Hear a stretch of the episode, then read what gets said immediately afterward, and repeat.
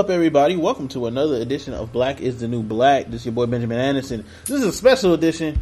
Um, one got married last week, and two Taylor's not here. His bitch ass had to work. So we brought in Jonesy. Jonesy, introduce the people who you, to you, man. It's your boy Rick James Jr. the third, you know what I'm saying? The party don't start till your boy appear. AKA, you know what I'm saying, the ugly mob facially challenged messiah, the archangel of the ugly mob, OG triple OG of ugly, you know what I'm saying, ug life to, you know what I'm saying, wound to the tomb, man. I was born this way, nigga. You can't get jumped in, can't join in, can't buy your way in. We ain't like the mother fake gangs, nigga. Grotesque gang, paranga dang, swag swag, shout out the base god. You guys might think that it's funny, but he legitimately called out Ugly Mob at my wedding. Like, he gave a speech and said Ugly Mob. So, he, he, we're With the pinky this.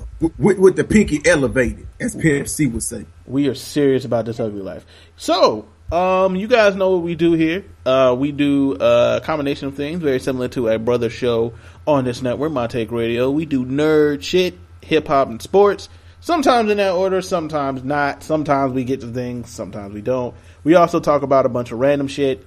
You know, the last couple shows for some reason has been porn. Have no idea, but you know, y'all don't know. Jezebel Bessier. Google it, niggas. Merry Christmas. Chanel Hart. Ooh, we Oh, look Chanel for the one with, with, with the weird painted skirt on. her boy. Yo, my wife actually is a fan of Chanel Hart. Funny, funny. she, she goes in, nigga. She like- like before we start side conversation my wife just was randomly i don't know what we were talking about but she was like have you ever heard of chanel hart i was like should i is this a trick should i say yes you gotta ask her when you're married, brother. Is this, is this, am- am should i being say quick? hart Of course not, baby. You the only girl in my world. did she go through my history like is this a trick but nah but How- like How you found my uh, how you found my um incognito page? What the hell? yeah how you find the pages on incognito i thought it was incognito but anyway uh you guys know how I, Fucking your husband. You guys know what it is. Um, so without further ado, let's get into sports because before we, we get way off track. What's up, Slick? Slick is here. And yes, Slick, every show we end up talking about porn in some aspect because don't judge us. Anyway, moving right along. Um, so getting into sports. Uh, There you M- son of a bitch. the NBA trade deadline happened and, and no- nothing happened. nothing happened. Uh, Markieff Morris got traded. Yay. Woo! Who the fuck is that? You don't remember the Morris twins from Kansas, the two brothers that have the same tattoos? And yo, clo- uh, close if you have the app open, Jonesy, close it or something because like there's an echo. Yeah, Yeah, there's- is that? There's You don't remember the Morris twins from Kansas? The two brothers that have the same tattoos? What the hell's happening? And yo, clo- uh, Wait, wait, wait, close- wait, if you have the app open, Ben.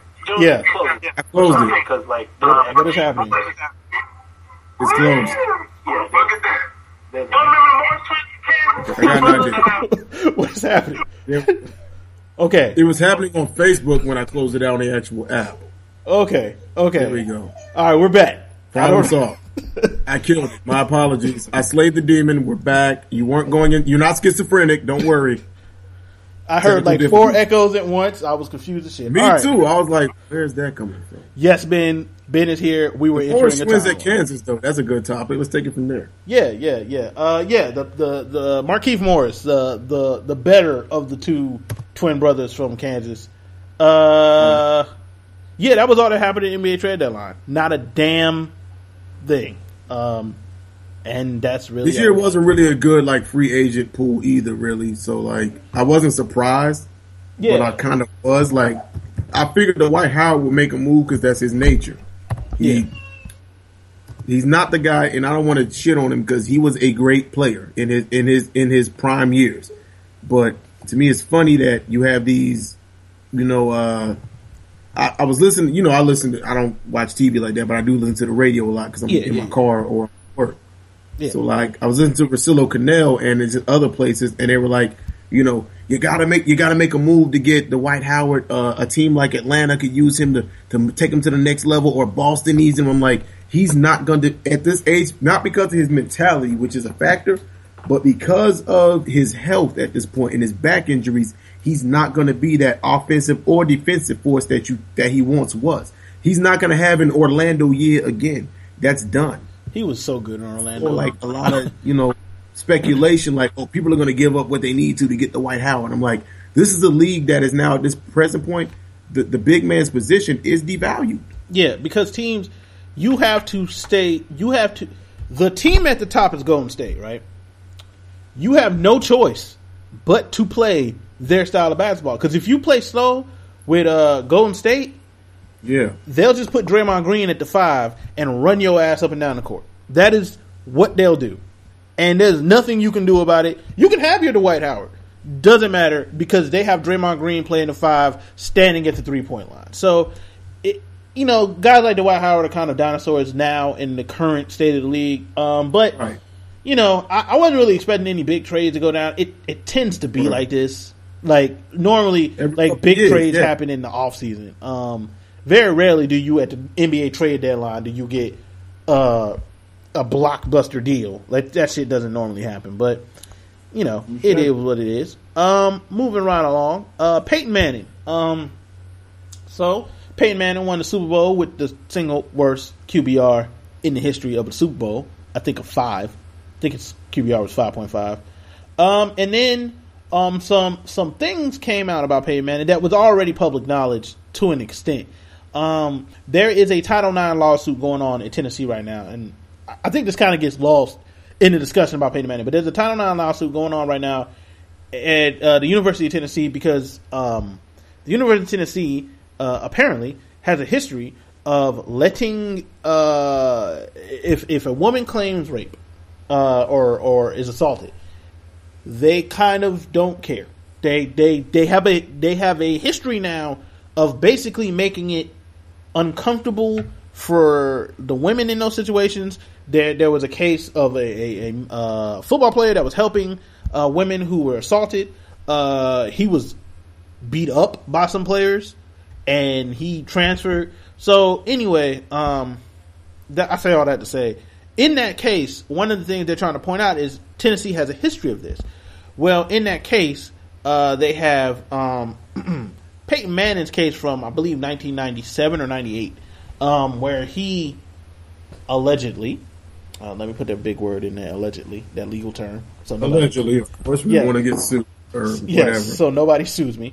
Allegedly, now when I The initially heard this, because I had heard, Ben, Ben- Huh? Ben talking about the steroid situation. I don't really know too much about the details on that, so yes, he probably took HGH, but it doesn't matter at this point. sure the fuck it helped him in the Super Bowl. So yeah. whatever. Five point five QBR. Anyway, they still won, but anyway, um, alleged.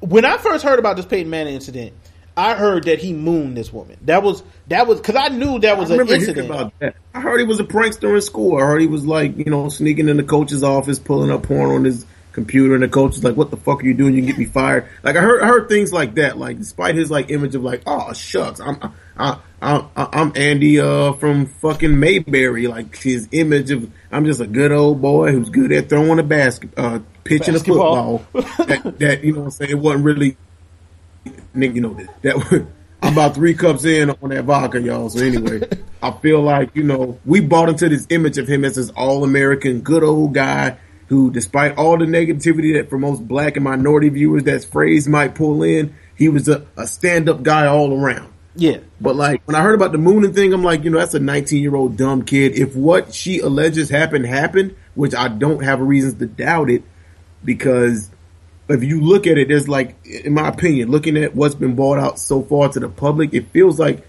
clearly there was a smear campaign happening. Y'all settled right, but you went out of your way in your book to bring her up, and then your daddy was in his sections of the book making some very, very forget like pseudo or quasi or, or, or casually racist statements being like, yo, she, uh, you know, she had a vulgar mouth or she was flirting with athletes and she fucked niggers. Like, your dad went, you Yeah. were like trying to be political. Your dad, like Archie went full on, she, she fucked niggers. niggers. Uh, but yeah, so she's a horrible person. Yeah, so basically, uh, don't want to get into too many details because we don't have it pulled up in front of us. But basically, Right. he did a little bit, m- a little bit more. He did more than moon her. Let's just say that. Like, uh, Fuck that. I remember the last thing I read. I'll say it out loud. yeah, he Uh, basically put his according to her, he Yeah. put his penis and on her on her head. Yes, That is sexual. Like a lot of men think, like, oh well, what if I do this? It's okay. Or it's That funny. is called It's- sexual assault. Sexual assault. for all our kid view uh, listeners. I don't know why you're listening to this, but if you are, don't put your dick on a female's female's head if she doesn't without her permission. because that is Until she called says, "Smack my head with that big old black dick." Don't pull the dick out and put it on her head. It's because that is simple. called sexual assault. Do not do that. assault. So anyway, And even she says that get your Dave Chappelle love contract signed that dick slapping is in the parameters of this encounter. Anyway, but yeah. So anyway, Peyton Manning is now the subject of this. Now, like like like I think um, some media members, like Bomani Jones, who is one of my favorite sportscasters, I brought him up on the show before, uh, has made a, a really good point of do not forget this is all part of a bigger lawsuit. But it's very interesting that Peyton Manning for so long was viewed like this was just a childish prank, when in fact it was a little bit more than a childish prank. And um, I just I just find it find it interesting because you know to this day we got motherfuckers out here calling Cam Newton scam Newton for buying or having a stolen laptop. He like he ain't put his dick on nobody's head. They ain't want it there. So, you know, moving right along from that, Jonesy I guess went to be a dad. I'm not a dad yet. So he's back. Hi. Oh, Stacy here. Hey. Hi. And Jonesy's wife hopped in for Jonesy because I don't know where Jonesy went. Um, yeah, we tag team. That's what we do. Love. yeah. Oh yeah, they had to get their their child, uh, Seth. Um. So, so yeah. So, uh, moving right in. What what were we talking about next? Wrestling. So because Taylor's not here, and he hates wrestling, um, Taylor hates wrestling. So, um, we get to talk He about hates the wrestling. product. He loves it as much as us. He just tapped out. Remember Yeah. we talked. He tapped out with Triple H's racist program with Booker T at WrestleMania 19. That's when I tapped out in college too. Or. Yeah, I mean that, that that wasn't even where I tapped. I kind of tapped out with the Mammy character for Shelton Benjamin. That's what that's when I tapped oh. out. I don't know about any of those characters. I stopped watching. His mama. What? He turned into a mama's boy. What the hell?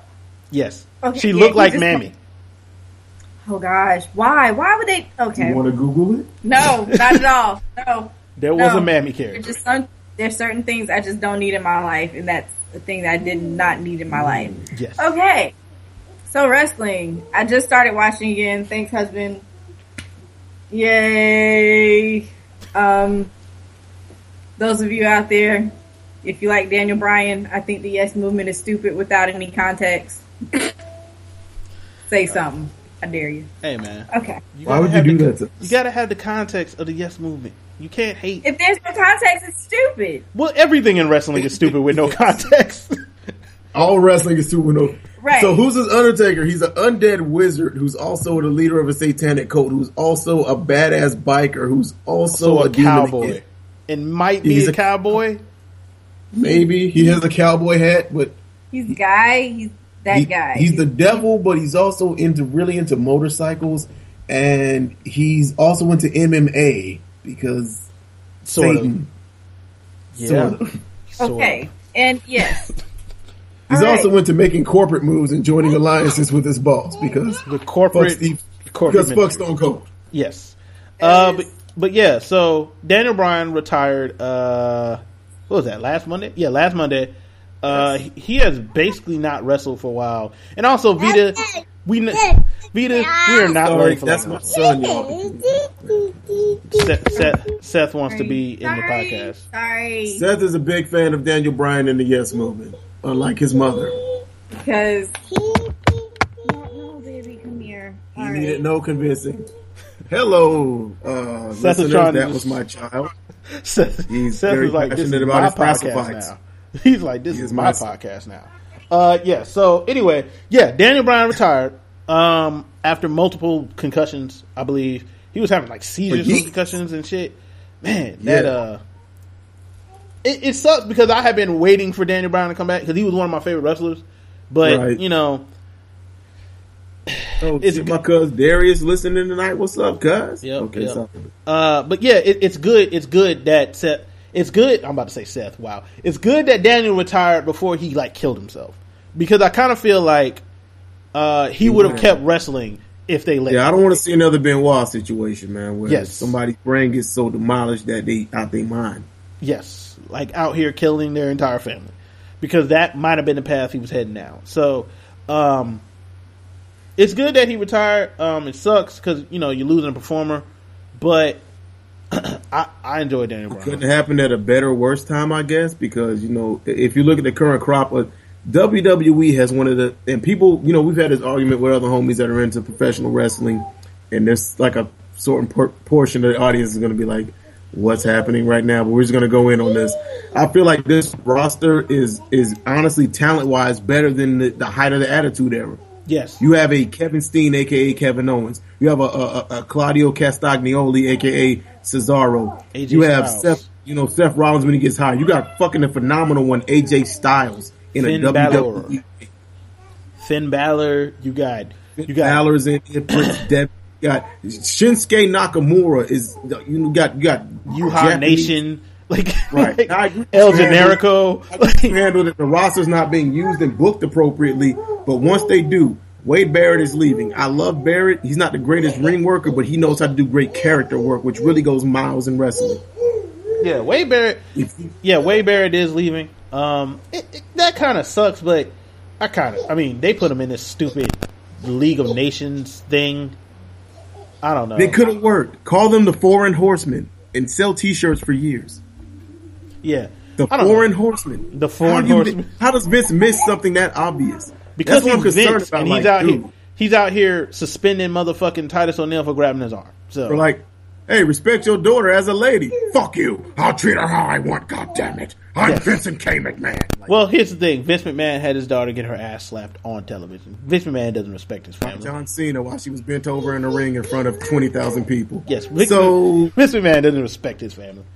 Um, so I'm, not, I'm not surprised they did that Reed Flair thing because you know Vince and I give him credit. He's like, I won't ask you to do anything on screen I wouldn't do myself. He's gotten his ass beat. He's gotten completely humiliated. He's consistent with his level of willingness to protect the business and make and put stars over via his own humiliation.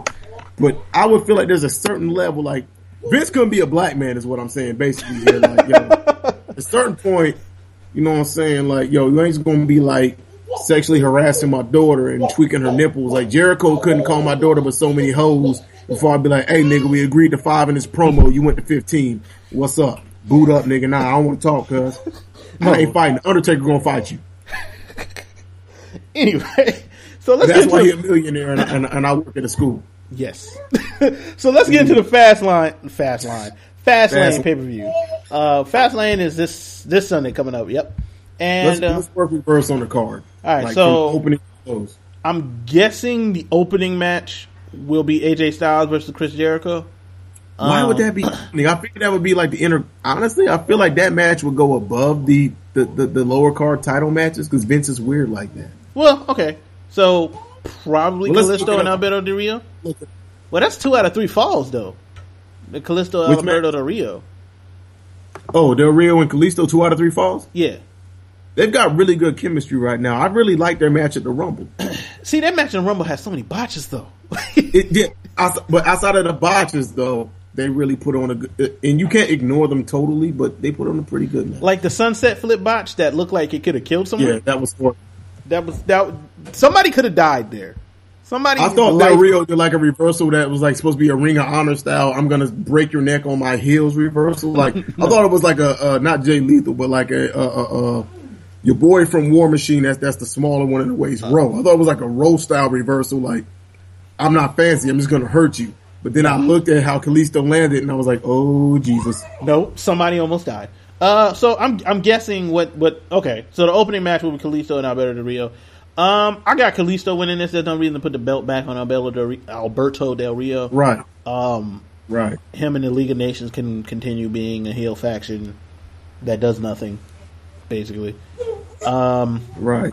You got to book them strong. I mean, not them strong, but you want to have, you want to keep, you want to keep the, I mean, people don't like John Cena. I get it. He's been out here forever and a day, but you do want to keep the value of the United States title. So you can't have it being hot shotted back and forth between random guys. yeah. So I, I I think that one's fine. Wait, wait, wait. Han- Handel said that that the U.S. title is the pre-show match. Why is What? one of your belts a pre-show? Hold on, hold on, hold on. That's- that's- Slick is is is the U.S. title actually a pre- like a real pre-show match? Like that's happening before the show? Slick, like, yo, for real, Slick. That's really like, I'm waiting for his response. That's like really, he's dead ass serious. How? Why would you devalue a title that you just finally gave value? Seth, get off Daddy's back. Your son is like, this is my show. Yeah, like they can see him. Like we're on video chat. My son is on my back right now. Exactly, and that's why CM Punk said Vince should be a billionaire. But okay, Wow. Okay. Well, regardless, I think Kalisto is still Yeah. going to, to win the it should title. be a good opening. It should be a good opening undercard match because So, those um, guys have a good chemistry, and I think they've worked enough together now to, to eliminate those botches. Yeah, I'm guessing Ryback, Big Show, Ry- Ryback, Big Show, and Kane. This match is going to be fucking terrible.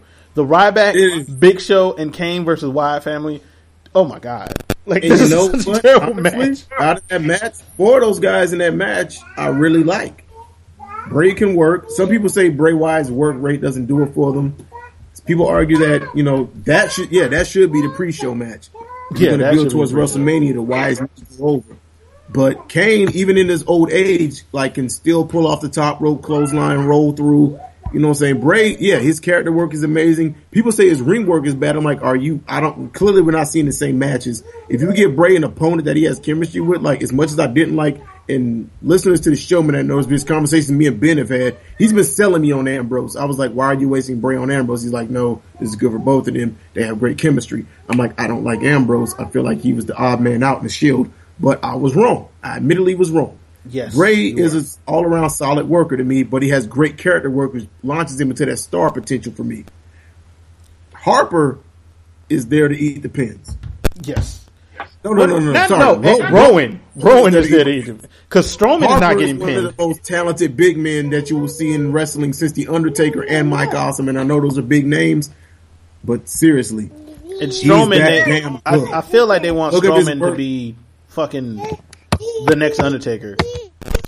Oh, your son. well, hold up, Ben. You know he's uh he's much better than they let him show in past pay per views. I doubt that. He's gonna show it at Mania. I doubt that. Uh, next match, I'm guessing is AJ Styles versus Chris Jericho. Um, that has disappointed me thus far, even though they've been good matches. But with those two guys and their chemistry and them both being able to wrestle Japanese strong style, I expected a lot more than I've been getting. But hey, Jericho's a step or three slower than he used to be, which is no shame. he's old. He has an old man body now too. Yeah, but like he's, I mean, he's more jacked than he used to be. But I think that's a part of it too. Remember how when Scott Steiner got buffer, he lost his ability to do insane things that no human should do. Yeah, all those steroids. Jesus. Scott Steiner. Shit.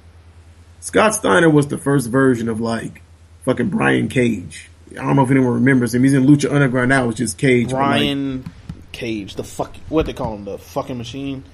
yeah, the Um, machine. See, yeah, the machine. Yeah. Yeah. Um, I mean, I, I got AJ Styles winning that match. I doubt. I, I, I highly doubt they'll. Jericho puts people soon. over. He doesn't Yeah. do the Hogan thing that was done to him. So Jericho will put Styles over. It's kind of weird hearing somebody put AJ Styles over. I mean, But he's new to because- the company, so technically it's putting him over. I mean, Yeah, uh, it's funny because like this is it. This I'm, I'm I'm trying to overtalk you, but like we've had this conversation before. Like Yeah. talking to like Stacy and Taylor. Taylor's a lapsed watcher. Stacy hasn't watched since. Stacy, when's the last time you really watched wrestling? Since like Hulk Hogan and them. Uh, sometime in the late 80s. So my wife quit watching sometime in the late '80s. So basically, the rock and wrestling era, or the rock and wrestling connection. She quit around the time Hogan was the man on top. So she's been back in watching with us. Yeah, wow. And uh, she con- she she has a peripheral knowledge of like Stone Cold and The Rock and DX and all of that this is my cousin. because her cousin she used to watch with her cousin. Stuff that came here. Hey, hey, wifey. Uh, D says you old. Who? D. Hey, you know what? She's raising a drink with a finger that ain't her pinky. don't don't don't be scared. There, we did the same thing in the wedding. Like, like, we had the same conversation at the No, wedding. just know that black girl magic is real and I don't look my age. She said black girl magic is real and she don't look her age. Anyway, back to the podcast. we had to take a personal moment. y'all. But Like uh, I'm saying, yeah. Um, like casual fans don't really exist at this point, do they? Like it, at some point you had some kind of relationship with the product. Now AJ Styles might be new to uh my no like my I'll tell you about my students all the time. Like they Mm-hmm. watch TNA they they watch anything they can get on basic cable or on a cable that their parents have they watch. Sorry I got to do this one because you saw it too. Uh, your cousin-in-law said keep bathing in human blood. Yes. she's a vamp my, my wife is a vampire like for real. Right. Raggy I agree with you slick like Consuming ooh, the souls of, of the innocent. Anyway, the uh, young moving fuel her body moving along a little bit. Uh, Kevin Owens versus Dolph, Dolph Ziggler. That should be a good match. Uh, they have haven't- great chemistry Yep. Yep. you giving uh, up on Ziggler yet I have. Stacy has No, I mean, I want Ziggler to be more, but I feel like he'll never be more than what he is. Like this is it. Um, so I'm guessing, you know, um, shit. I guess. Oh no, Jonesy Jonesy's call dropped. That's convenient. Um, this is great. Come on, Jones, are you there? Okay. All right. Uh, uh. oh, this is how you guys doing? How you how you guys doing? Jonesy, are you there? Yeah, my bad, bro. The baby cut the Wi-Fi off. We was in the middle of a conversation. Your son is like, fuck this show. he I'm doesn't care all about our the lives. I'm sorry, audience. It's no big deal. Stop being awkward men. Uh, yeah, Hey man, when when people just like drop out the call, I have no real response to that. yeah, my bad, man. Like, yo, that's not on Ben, y'all. That's on Seth. Everyone loves the baby that has met him, but he's an asshole. Seth is Doom. Like, yo, my son is really Doctor Doom. He's like, fuck your feeble podcast, father. Uh, yeah, moving on. Becky Lynch and Sasha Banks versus Team Bad. I kind of feel like Sasha Banks. Is, huh? Did we agree on Kevin Owens and Ziggler while I was gone? Like, I had opinions. Oh, oh, oh! Go ahead, go ahead, man. Go ahead, man. I think they're both two of the best workers in the company. They're both Yeah. very entertaining guys. I feel like Ziggler is damaged goods at this point. Yeah. I feel like Ziggler right now is in the same position that, uh, God, I hate to say this, but I feel like Ziggler is in the same position that Kanyon was during the, the latter days of, e, of WCW. Yeah, One of the better workers in the company, also entertaining when you give him the mic, but Sasha Banks is the truth, and she is also fine as hell. But she's like a great wrestler. Even if she had a fucking moose face, I'd be like, that girl can wrestle her ass off. She basically be Bayley then. Oh, Oh, that was so wrong. That was fucked up.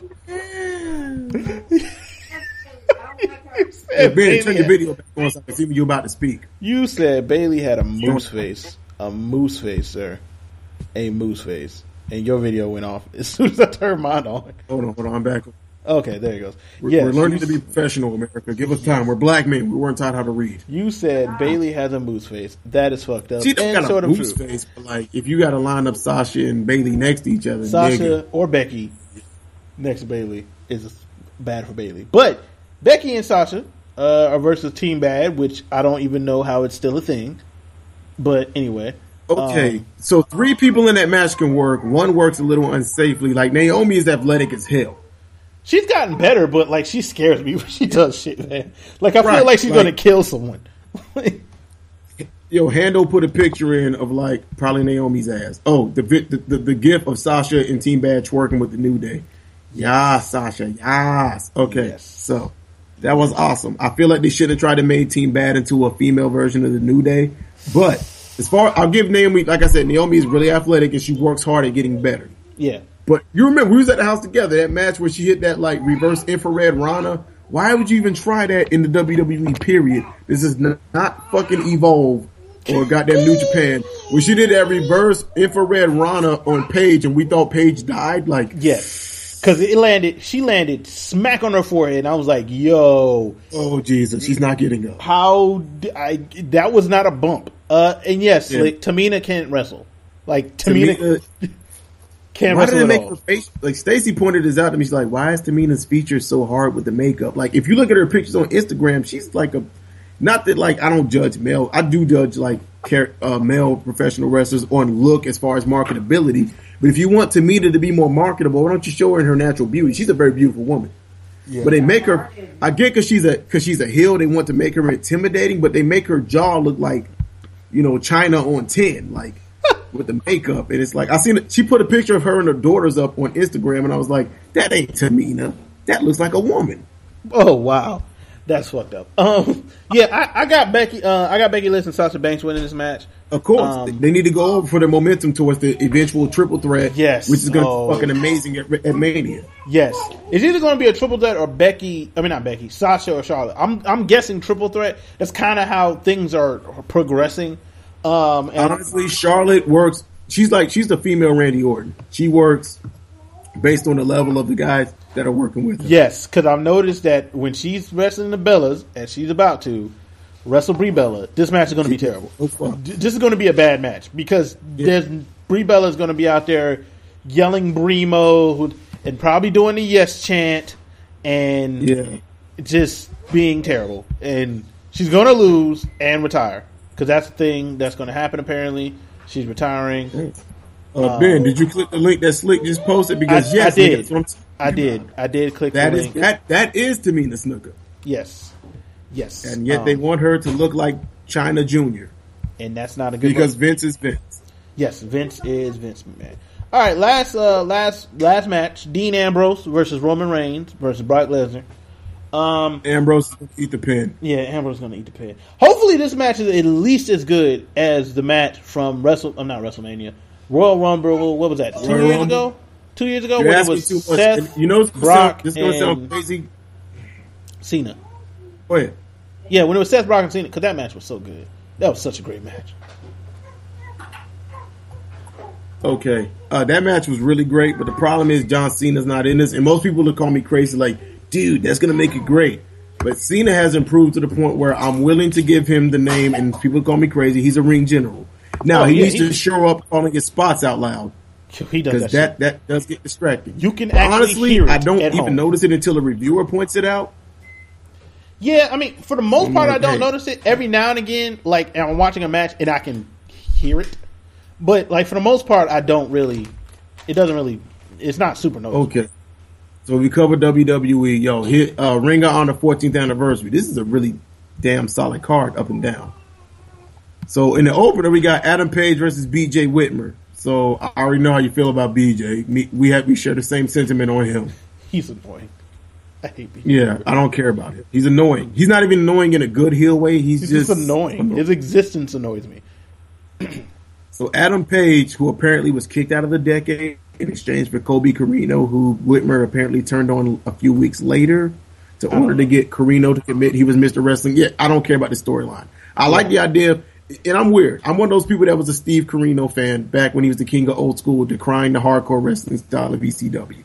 Yeah. I liked Corino being a part of the network. He was a heel that drew great heat from the from from, from the Philadelphia faithful. I, I don't, but Adam Page, Adam Page is a solid worker, but he needs to find a better character. Is the best way I could put it. He, Also, a better finisher. yeah. Like the coming of age is a respectable inverted pile driver, but it just doesn't ring with me. So that match, I'm probably going to skip. Alex Shelley versus Christopher Daniels is going to probably be a great exhibition of just all around wrestling. Yes, that should be a good match. I'm surprised that Christopher Daniels still didn't get in the TNA title run, but hey, you can't fix history. I'm still invested in Daniels. He is great, and his new character of the God General is just. Have you seen him come to the ring in his like general gear? It is Nah, I fucking. have- he comes I haven't dressed watched- like Ho Chi Minh. He I comes have- to the ring in his regular gear, dressed like Ho Chi Minh on, up top. I haven't had a chance to watch any Ring of Honor in a minute because it's hard to catch it. Oh, man. He's Life. done great. So here's the first match that might get you excited: uh, Michael Elgin and Hiroshi Tanahashi versus the Oh. Briscoes. that should be so much fun. Fucking Mike- good. Mike Elgin, the Briscoes, Tanahashi. I'm down. Yeah. I'm down for all Like of that. that's all around. Everybody's gonna pull their weight on that. We have Okada versus Moose. That should be really good too. Uh, It should. Moose, Moose, is, is, improving match by match. Yeah, and Okada. Well, Okada's the god, so He's fucking. He's the god. He's Okada. Like nigga, he's the rainmaker.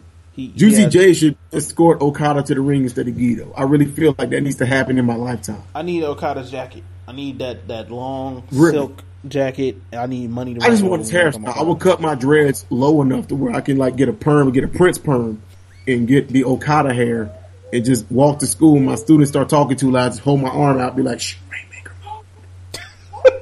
Joe, like I feel like just to point out something, Ring of Honor does pushes the right way. There's mm-hmm. guys that we like, like O'Reilly is great. We everyone like more or less loves O'Reilly. That's a fan of Ring of Honor. He's Yeah. he's a great worker. He's got charisma in the ring. Yeah. He has like a great believable style. And they're pushing him at the right level at the right way. Moose is really over with the fans because he's a big black guy who shouldn't be as agile as he is for almost 300 pounds. And he's fun. And he can also have a mean streak from hell when you piss him off. And he se- he sells it into, he does a better job of, of uh, um, Uhaa Nation, aka Apollo Crews, of selling I'm out for vengeance. Because Apollo was like, I want to hurt you, uh, Lone Wolf, whatever that guy's name is, Baron Corbin, I hate you. And he said it, but it was like, that's the lines that gave you.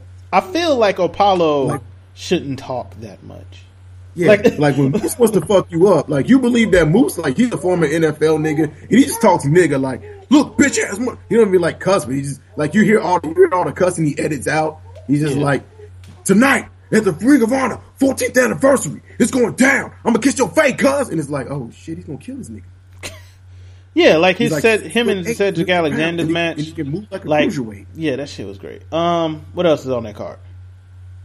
Yo, we got uh Tomohiro Ishii versus Hirooki Goto. Okay. They're gonna beat the shit out of each other. Yep, that's what they do. That's Yep. They are going to kill each other and it is going to be amazing. It is going to be absolutely amazing.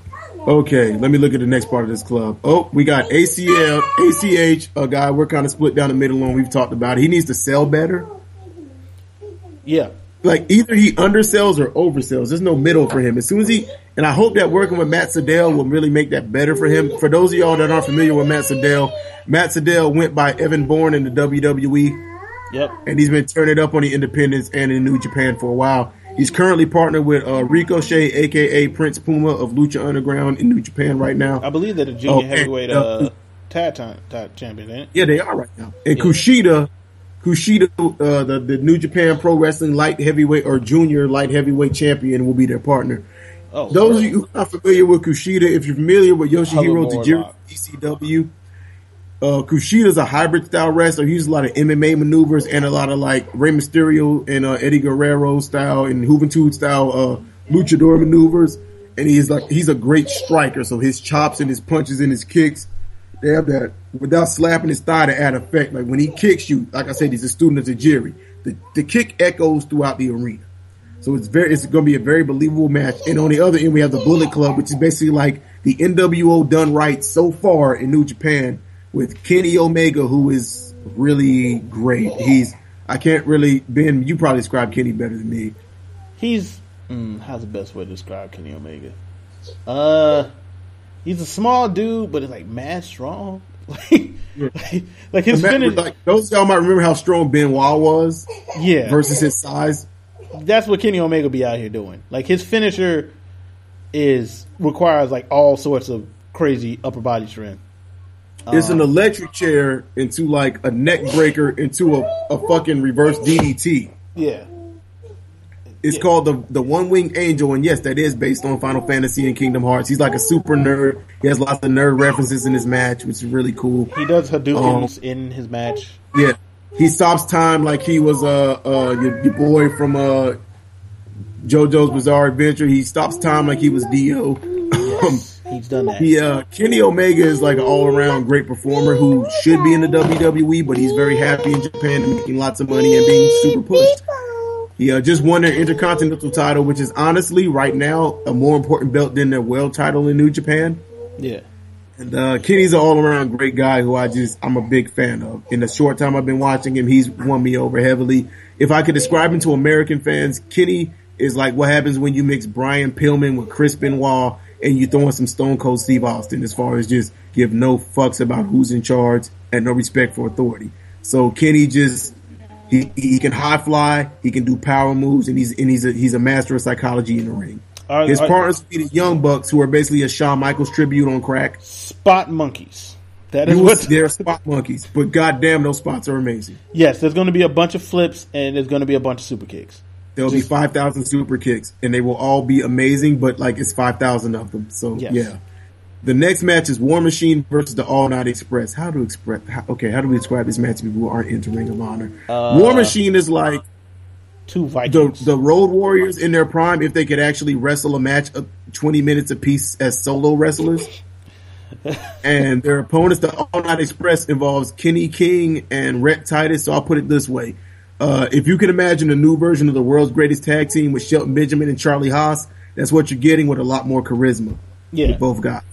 yeah. All night. But I was surprised Kenny King actually went back to um, Ring of Honor. I thought he would go to the. WWE, Yeah, I figured he'd do a tryout and work NXT for a while.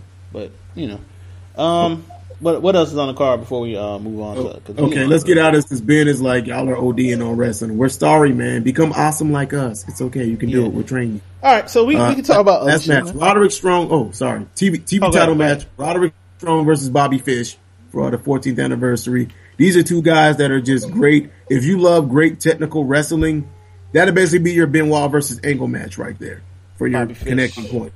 Now for the for the world championship match, you got Jay Lethal and Kyle O'Reilly and Adam Cole in a triple threat. Now Adam Cole is one of the guys who definitely should be in the WWE right now. He can talk. He's got a great look. He can work his ass off in the ring.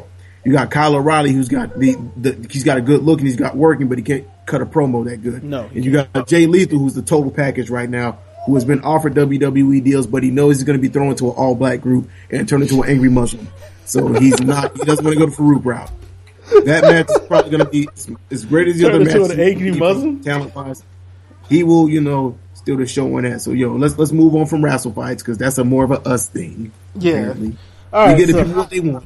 Yeah, all right. So let's move on from wrestle fights, wrestling, and go into nerd shit. Um, so DC's uh, reboot. That's not a reboot. That's a reboot, but ain't really a reboot, but kind of a reboot. yes, DC's doing Rebirth, which, uh, from what I understand, and they didn't do a good job explaining this, may or may not change what they already changed in New Fifty Two, or some of it. Uh, as usual, Geoff Johns didn't give the most uh, understandable explanation of it. So yeah, yes, D. I too would climb up that Amazonian woman that is Tamina Snuka. Anyway, uh, speaking of Amazonian women, I really hope they bring uh, your boy Azzarello back to cover Wonder Woman Yes. for the DC comics Azzarello did a because really good job he had a really interesting run, and I feel like outside of a couple like Rucka and uh, George Perez's reboot post Crisis on Infinite Earths, and uh, of course Gail Simone's excellent run. That Wonder Woman is she's a weird character for people to write, but she really shouldn't be. Just draw a strong. I guess society doesn't really know how to grasp a strong, independent yet, you know, also in a relationship woman. Like we have wives that are. It's not weird to us, Ben, but Yeah. in real life. How is that difficult? I don't understand. Stacy's offended by the concept that they can't even understand that women have their own brains. Stupid. And what Women is my with brains. And she likes Arthur. She loved Azzarello's Wonder Woman, the ones I let her like that I had that I gave her to read. Yes, them shits were dope. Um, yeah, Rebirth sounds stupid um, because DC literally just rebooted, and I think last year did something close to a reboot or a, a soft reboot. yeah. Well, So- multiversity, DC Y O U. Yeah, yeah, yeah. He said. My Like, cousin was like, "No, they don't understand how to write women at DC." Yeah, the multi It's the, mul- the multiversity was a soft reboot, right? Yeah, uh, multiversity was like a soft reboot. New Fifty Two was a hard reboot, restarted everything, redid redid like all the continuities, and for some reason they just decided we're gonna we're gonna do this again. Um, I don't understand this mindset, but uh, hopefully it doesn't have shit to do with the movies, but I kind of feel like it does. Um, what is that? What, what are you showing me? I don't. Is that a shoe? Oh, Shoes Darth Vader. Ba- Oh, They're coloring. oh, yeah, but um, yeah, man, I don't know. Uh, yeah, moving on from uh, Rebirth, unless Jonesy had anything else to say about Rebirth. Uh, I have this much to say. So my thing with DC and their reboots is that Crisis on Infinite Earths was pulled off about as good as you can expect a crossover and a just line wide reboot to be pulled off in the eighties. So yeah, when they did Zero Hour a couple years after. See, here's my thing. There's a running theme. A couple years after that, they did Zero Hour, which once again reset the DC universe. Yep. And then, like for more than a decade or so, they waited. Then they did Infinite Crisis, which once again reset the universe, which brought back things like Jason Todd Boo and Damian Wayne, yay. And then they did the, uh, you know, Flashpoint. Uh, Flashpoint, which brought the new 52 into it. And then they did Multiversity, which allowed for stories when they like, we're going to focus on stories and not continuity, which in my opinion, if they stick with the current model of we're going to worry about stories, not continuity so much, because honestly, how many of us all buy every book every month? How many of us even care what's how Batman affects Deadman stories? I I- don't, and I, I like both characters. I don't give a shit. I don't. I don't like I, if I if I'm reading both books at the same time. I will for a moment be like, um, well, this doesn't line up, but I don't care. I'm reading the story. I'm reading at that moment. Yeah. So You know. So DC doing this saying we're going to bring in the old continuity. We're going to bring in the old continuity to line up with the new 52. It, it literally can't work since the new 52 is five. Sorry, at this point, seven years old Yep. You can't have like it, e- even in the beginning of the new 52 i knew it wasn't going to work because of this. And i and some people say oh you're a hater you're stuck on the old dcu timeline the pre-flashpoint timeline. I'm like hey you know what? I'm i'm look it's not going to work out mathematically or just logically because you know what? Batman and green lantern aren't being rebooted. You can't have all those robins and, you, and even in uh in the first ep- in the first issue of Scott Snyder's Batman, which I still have in my like long box right now, is referring to, to Tim Drake as a form, former Robin, current Red Robin. In in somebody else's book, I think it was Tomasi or one of the other Batman writers' books. It might have been uh, Tony Daniels at the time. It was like Tim Drake, uh, Red Robin. Nothing about the former status. They listed all the Robins and they didn't mention him. Yeah, because in the new like, yo, 52. Well, I, I think in the new 52, he was established that he was He Robin at the gate, but- some point. They, it, but not in the Batman book. So let's just say all I read is Batman. I'm a new Yeah. reader. Yeah. Okay. I get what So you're like, they, and let's say I read, uh, or I end up liking Tim Drake from his brief appearance at Batman. Now I'm reading Titans, and it's like he used to be Robin, or he or he was never Robin. It's like, well, how's he have this relationship with Batman? Well, how do all these Robins fit in in a five year time period? How when did Tim? When did uh, uh Jason Todd die? When did he, when did they find him again? Yeah. Like, yeah. DC's always been built on legacy to me, and they're trying to bring that legacy element back. I feel like you should just roll back the screen, and you can literally because the best stories they've told thus far don't need to reboot to tell them. So Yeah. you tell the Court of Owls, you tell uh Endgame, you tell whatever you want to tell. You know what I'm saying? With the same continuity, with the old content, you just line it back up with the old continuity, and you good. You don't even need to really go too too deep into explaining. Because if you tug at the threads, you start to unravel the whole rug. yeah. So So, for that, they don't even got to. You know, they make it so much harder on themselves. They think these new readers come. I'm just gonna be like I told you, and some of y'all who know me know this. I got a homeboy who owns a shop, and I know people who've worked at shops for years. As far as like lining up and synchronicity and synergy with the movie products goes, it does not bring in new readers. no. You might get lapse readers back. That's that that's that that's who you're casting your net at to get lapse readers back with the movie. You know what I'm saying? Like I didn't start reading Thor related books until the Thor movie came out. And I didn't even read Thor. I read Journey into Mystery because I thought Loki would be a more interesting protagonist to follow. Yeah. No, I, I, I, had all the. Thor I needed was Straczynski's running in the Avengers. Yeah, no, I, I get exactly what you're saying. Like you're, you're not going to get the fans that you go, you think you're going to get from these these books. So hopefully that's not what they're doing. And um, moving on, uh, Daredevil trailer.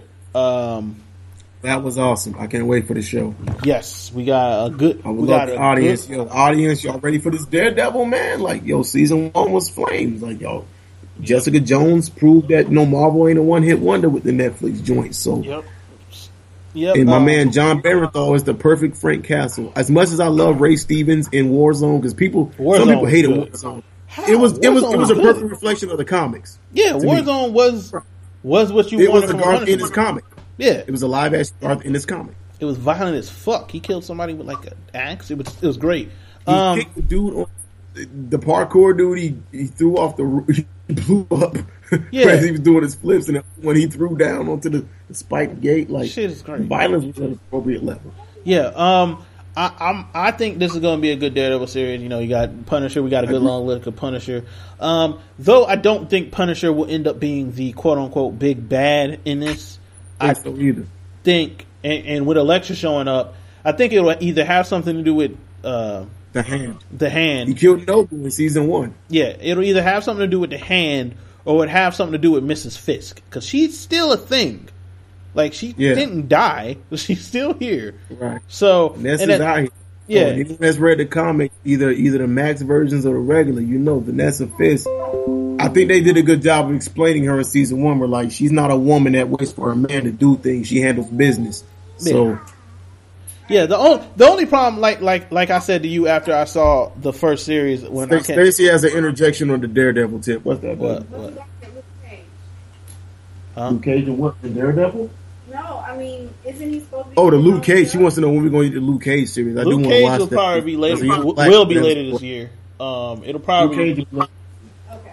I'm I'm guessing like probably in like September, or October, something something like late this year, later this year probably. Um, but uh, yeah, I mean, I, I said this to you about Vanessa when when when when when the first series she she decided she wanted to be a trap queen real quick. Right. Uh, Right.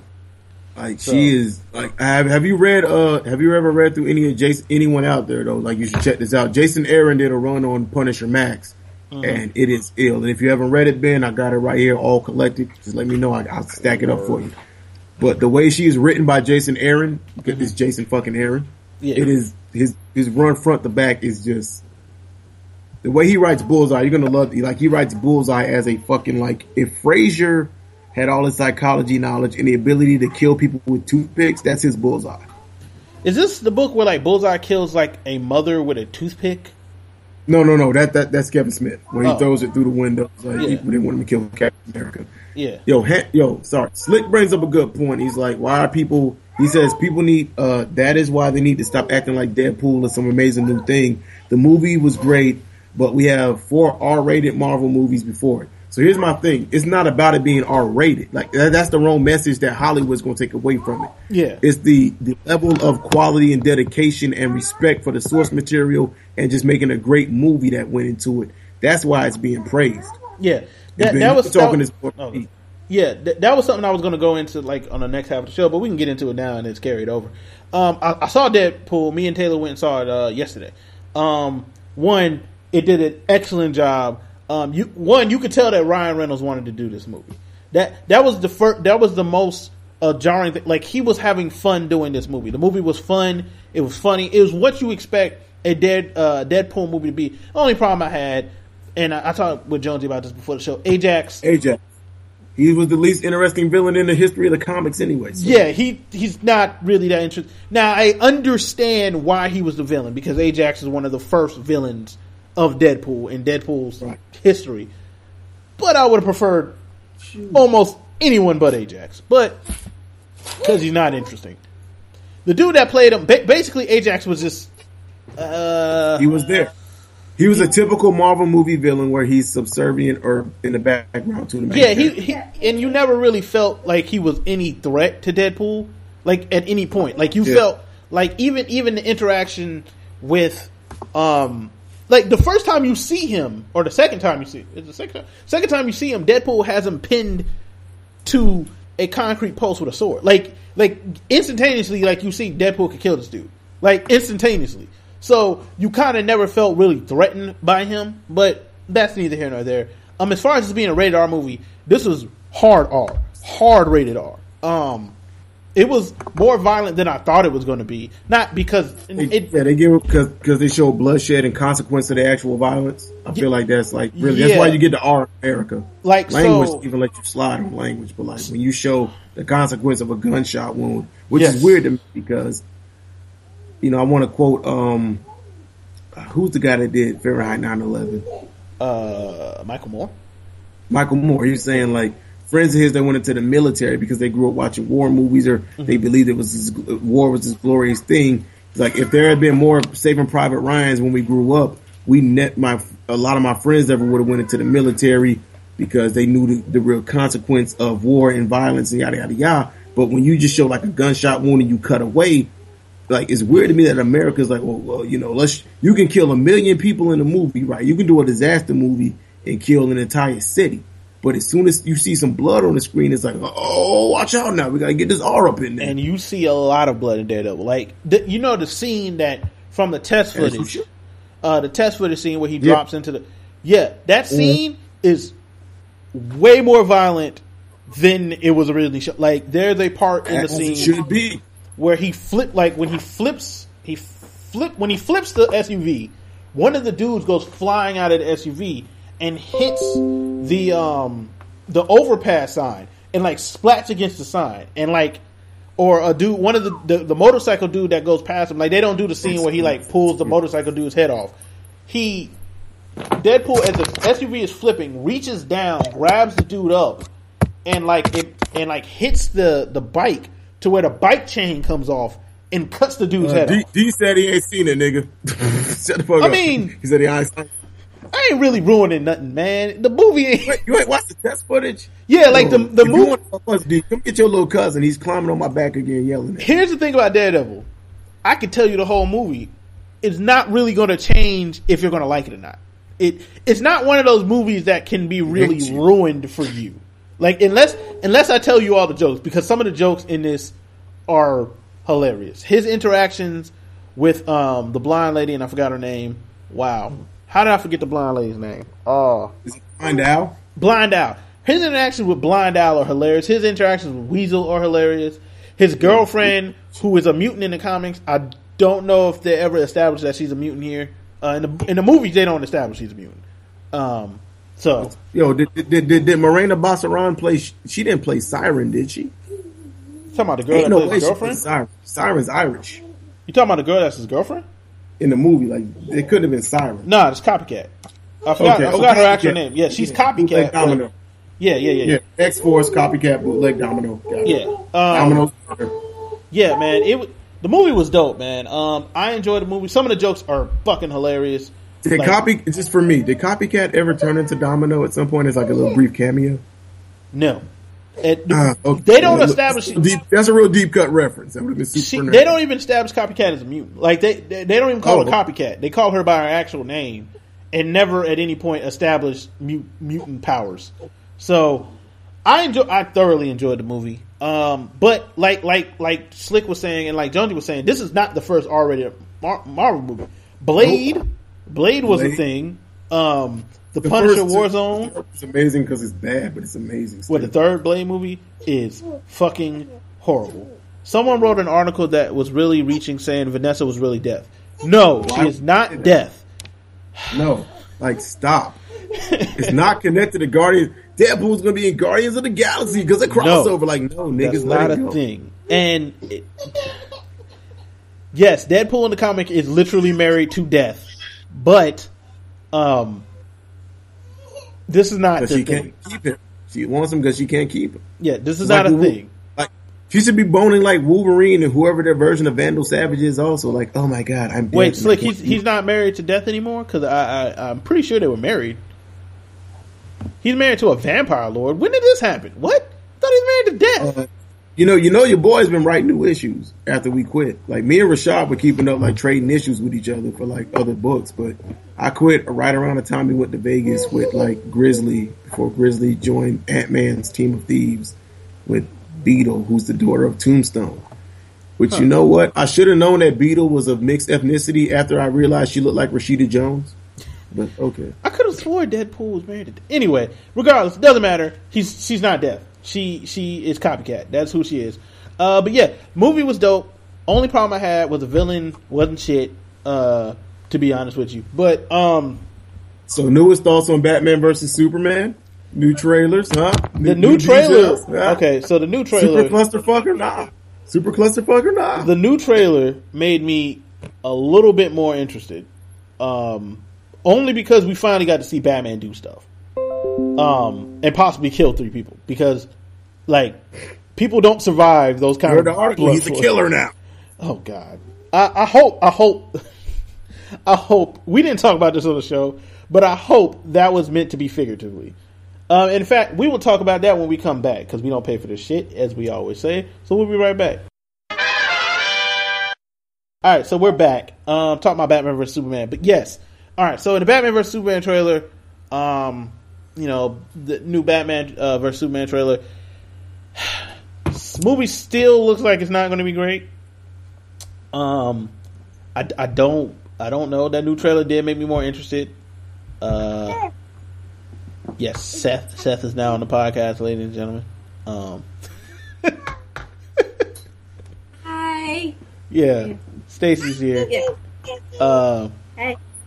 Yes. yeah, but uh, the new Batman vs Superman trailer, I don't know, man. Like I, I've said it before. Um, yes, yes, yes, Ben. Seth Seth has decided this is his podcast, and he runs shit. Uh, but yeah, no, for the season. I apologize, America. it's all good, man. But yeah, no. In all honesty, though, the new trailer, it made me a little bit more interested, but I don't.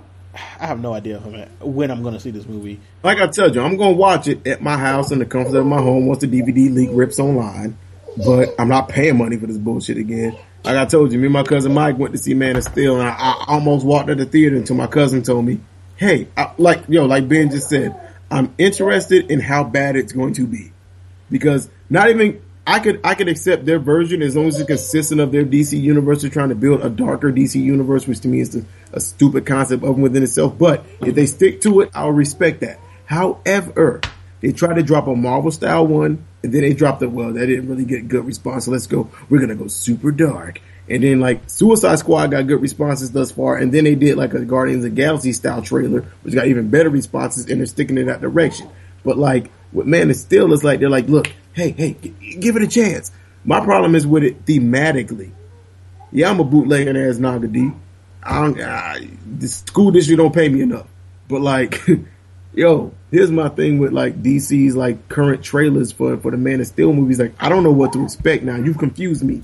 You try to give me awkward comedy and action. Then you give me like you started off with like gravitas and this is great Roman theater and and tragedy, and I'm like I have to pronounce words awkwardly because they have to be more important and impactful. And it's like uh, okay, but also we got jokes and jokes, niggas. Like I don't uh, where did I you?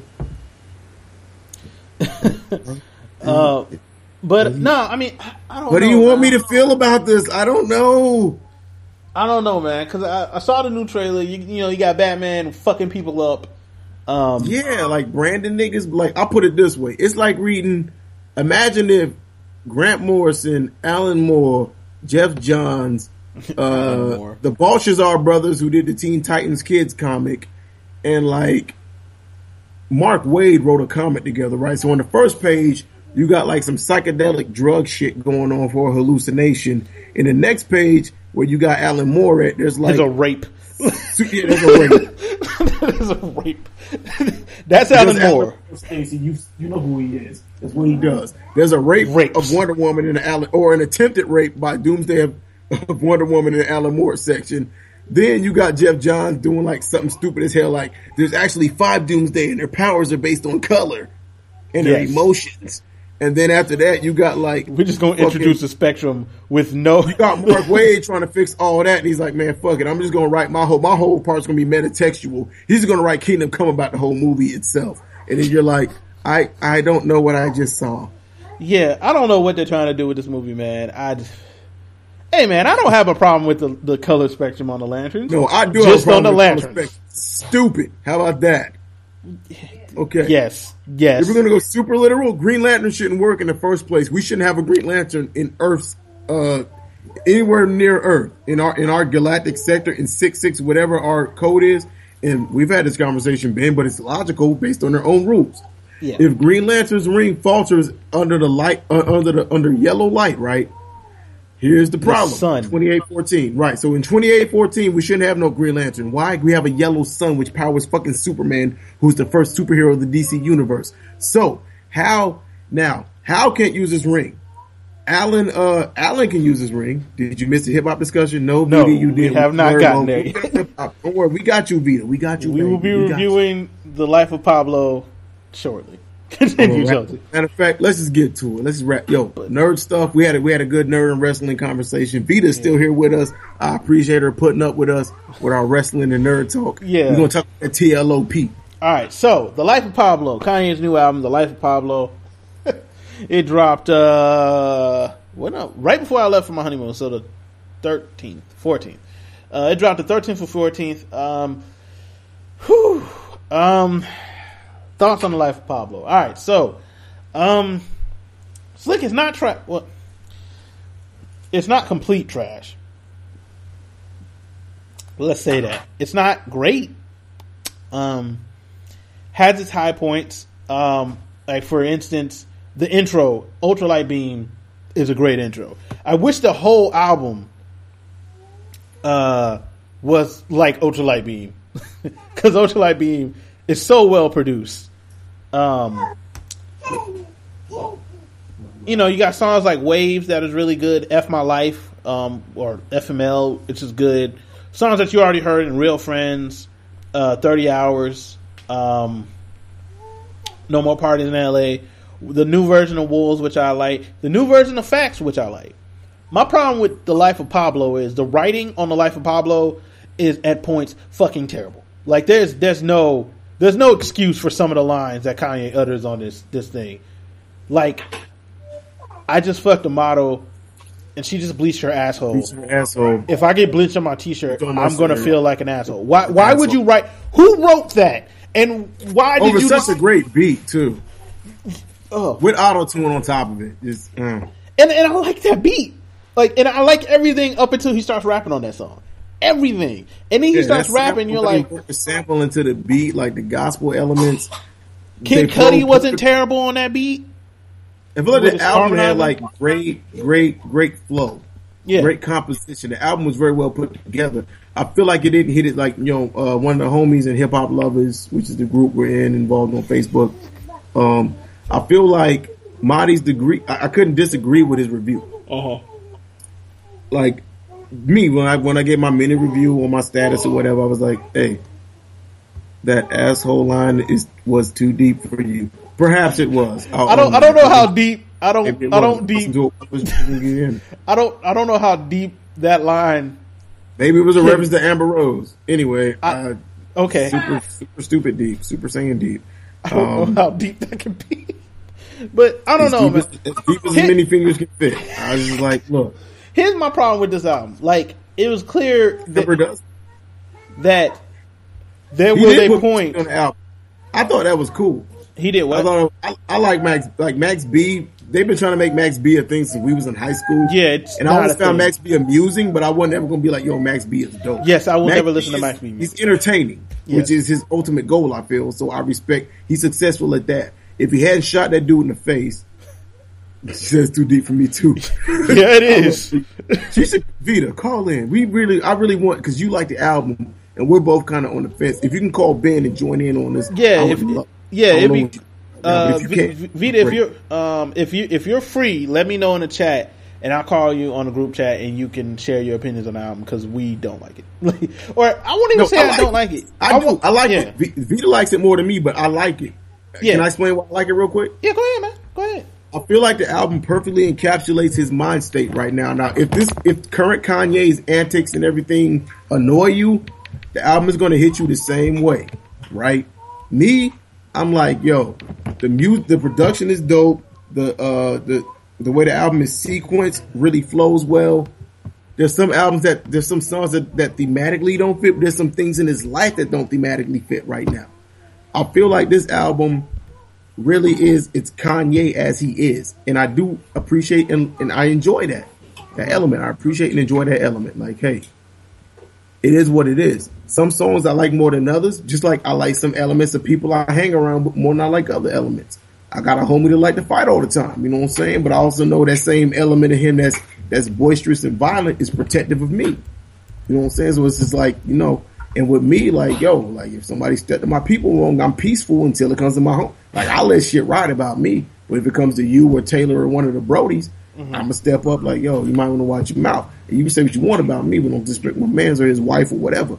I'm like that. So like with Kanye right now, I'm like, you know, hey, he's saying some things that people are, are taking as insane or crazy or whatever. But I'm looking at it like, you know, hey, here's the root truth of what he's saying. Mm-hmm. Like, I don't get most people that benefit of the doubt. With this album, anyone that has a problem with it musically, I can completely understand. His writing is kind of lazy on this one.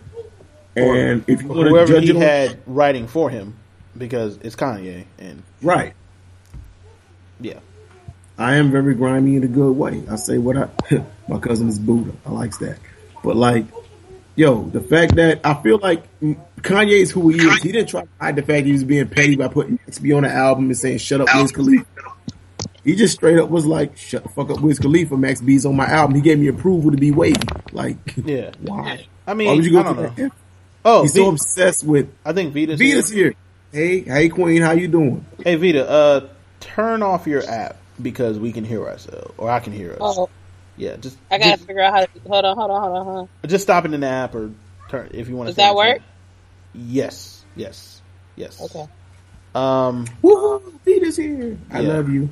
um, Like who who who gave me love right now? that's that's Jones. Boy, boy Rick James Jr. the third. Jonesy? Jonesy.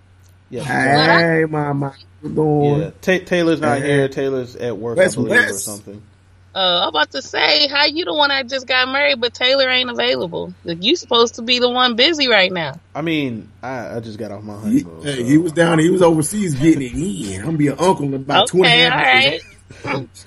No, I am not Look- trying to live the child life yet, Jonesy. Pull up, pull up, man, pull up. Let my me say my full congrats. game was over ten thousand. I didn't give an official congrats, so official Oh. congrats. oh, yeah, thank you, thank you. Likewise, fam. I mean, I did this. I speech would never do that. no shit like that, but I think it's dope that other people do it. Oh, okay, cool. I'm just talking shit. I'm just talking shit. Don't trip. Yeah. Um, but yeah, um, wait, what, Jonesy? What are you saying? My thumb, I did a thumbs up, but like you know, me and you on video chat, so my thumb was like way in front of the camera. And Oh, it yeah. awkward. Darius said, I said my pull out game strong. I applaud your marriage. pull out game strong, sir. Super strong. Strong. Strong. Strong. Anyway, uh, back to this album. Um, yeah, I didn't give my overall thoughts, but basically, I feel like this is his blah, blah, blah, sixth best album If you had to give it a number, like as far as the rating on it out of out of ten, what would you give it?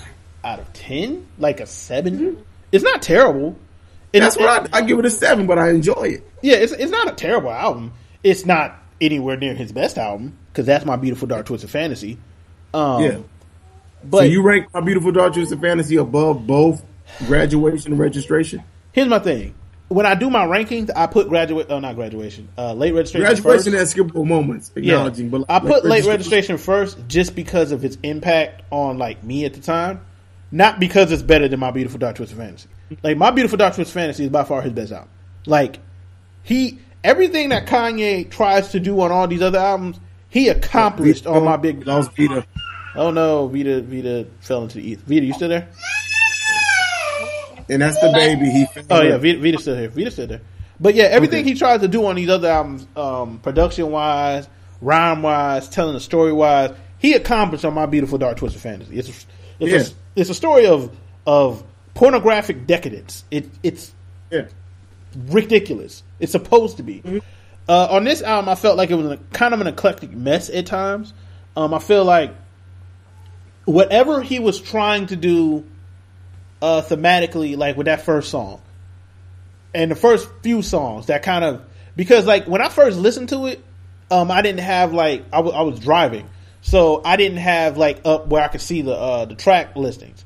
So I thought the first the what is it like um, Father Lift My Hands, Famous, and I think Feedback were all one song with all the beats changing, like with just the beat changing over and over. That's why I talk about the flow and the composition of the album really working to its strength. Yeah, so in in in in in those first four songs, you see kind of I think what he was trying to do, and then something happened where he just stopped trying to do that for a couple songs, and then got back to it around Waves and FML and and you know Wolves and which I like this version of Wolves. So you feel like which songs do you felt feedback was part of that? um, hold on, like let me pull up the track listing. Pull up the actual track listing real quick, and I'll tell you what I exactly. Vida. Yeah, I'm here. Okay, I just I want to make sure because I love you. I want to make sure you're here. Oh, don't. Jonesy been drinking. yes, Jones. I, no, I Jones- love Vida. Yeah, yeah, okay. be honest. Sometimes I'll be I'll be thinking something. I'm like, man, right. maybe I'm fucked up, and she'll post it, and I'll be like, I ain't tripping because she read good. So she knows you talking about. Yeah, it, uh, it was Father Stretch My Hands Part One, uh, Part Two, and Famous. I thought those were all one song. Here's my. It, it, it works that way though, and Yeah. I think that's that's very purposeful, like you were saying. My problem with Father Hold My Hand one and two is that could we just just pay Future his feature fee so we can get the real Future? 'Cause yeah, because Designer designers, is yeah, it's just future. It's crazy to me. Sorry, Vida, go ahead. I wasn't talking. I was letting y'all talk Oh. before. I mean, Go I ahead. want. I thought y'all were gonna bring me in. I didn't want to just jump in and start talking. Go ahead, Do give your- give your you know thoughts. We, we've kind of take, ranted. Take what you want around here. yeah. Ain't no consent. Oh wow. My baby wouldn't be here if I did no matter. That sounds a little scary. Um, I don't know if I want to be involved in that, but uh, I got you though. Um, y'all want my thoughts on on T Lop?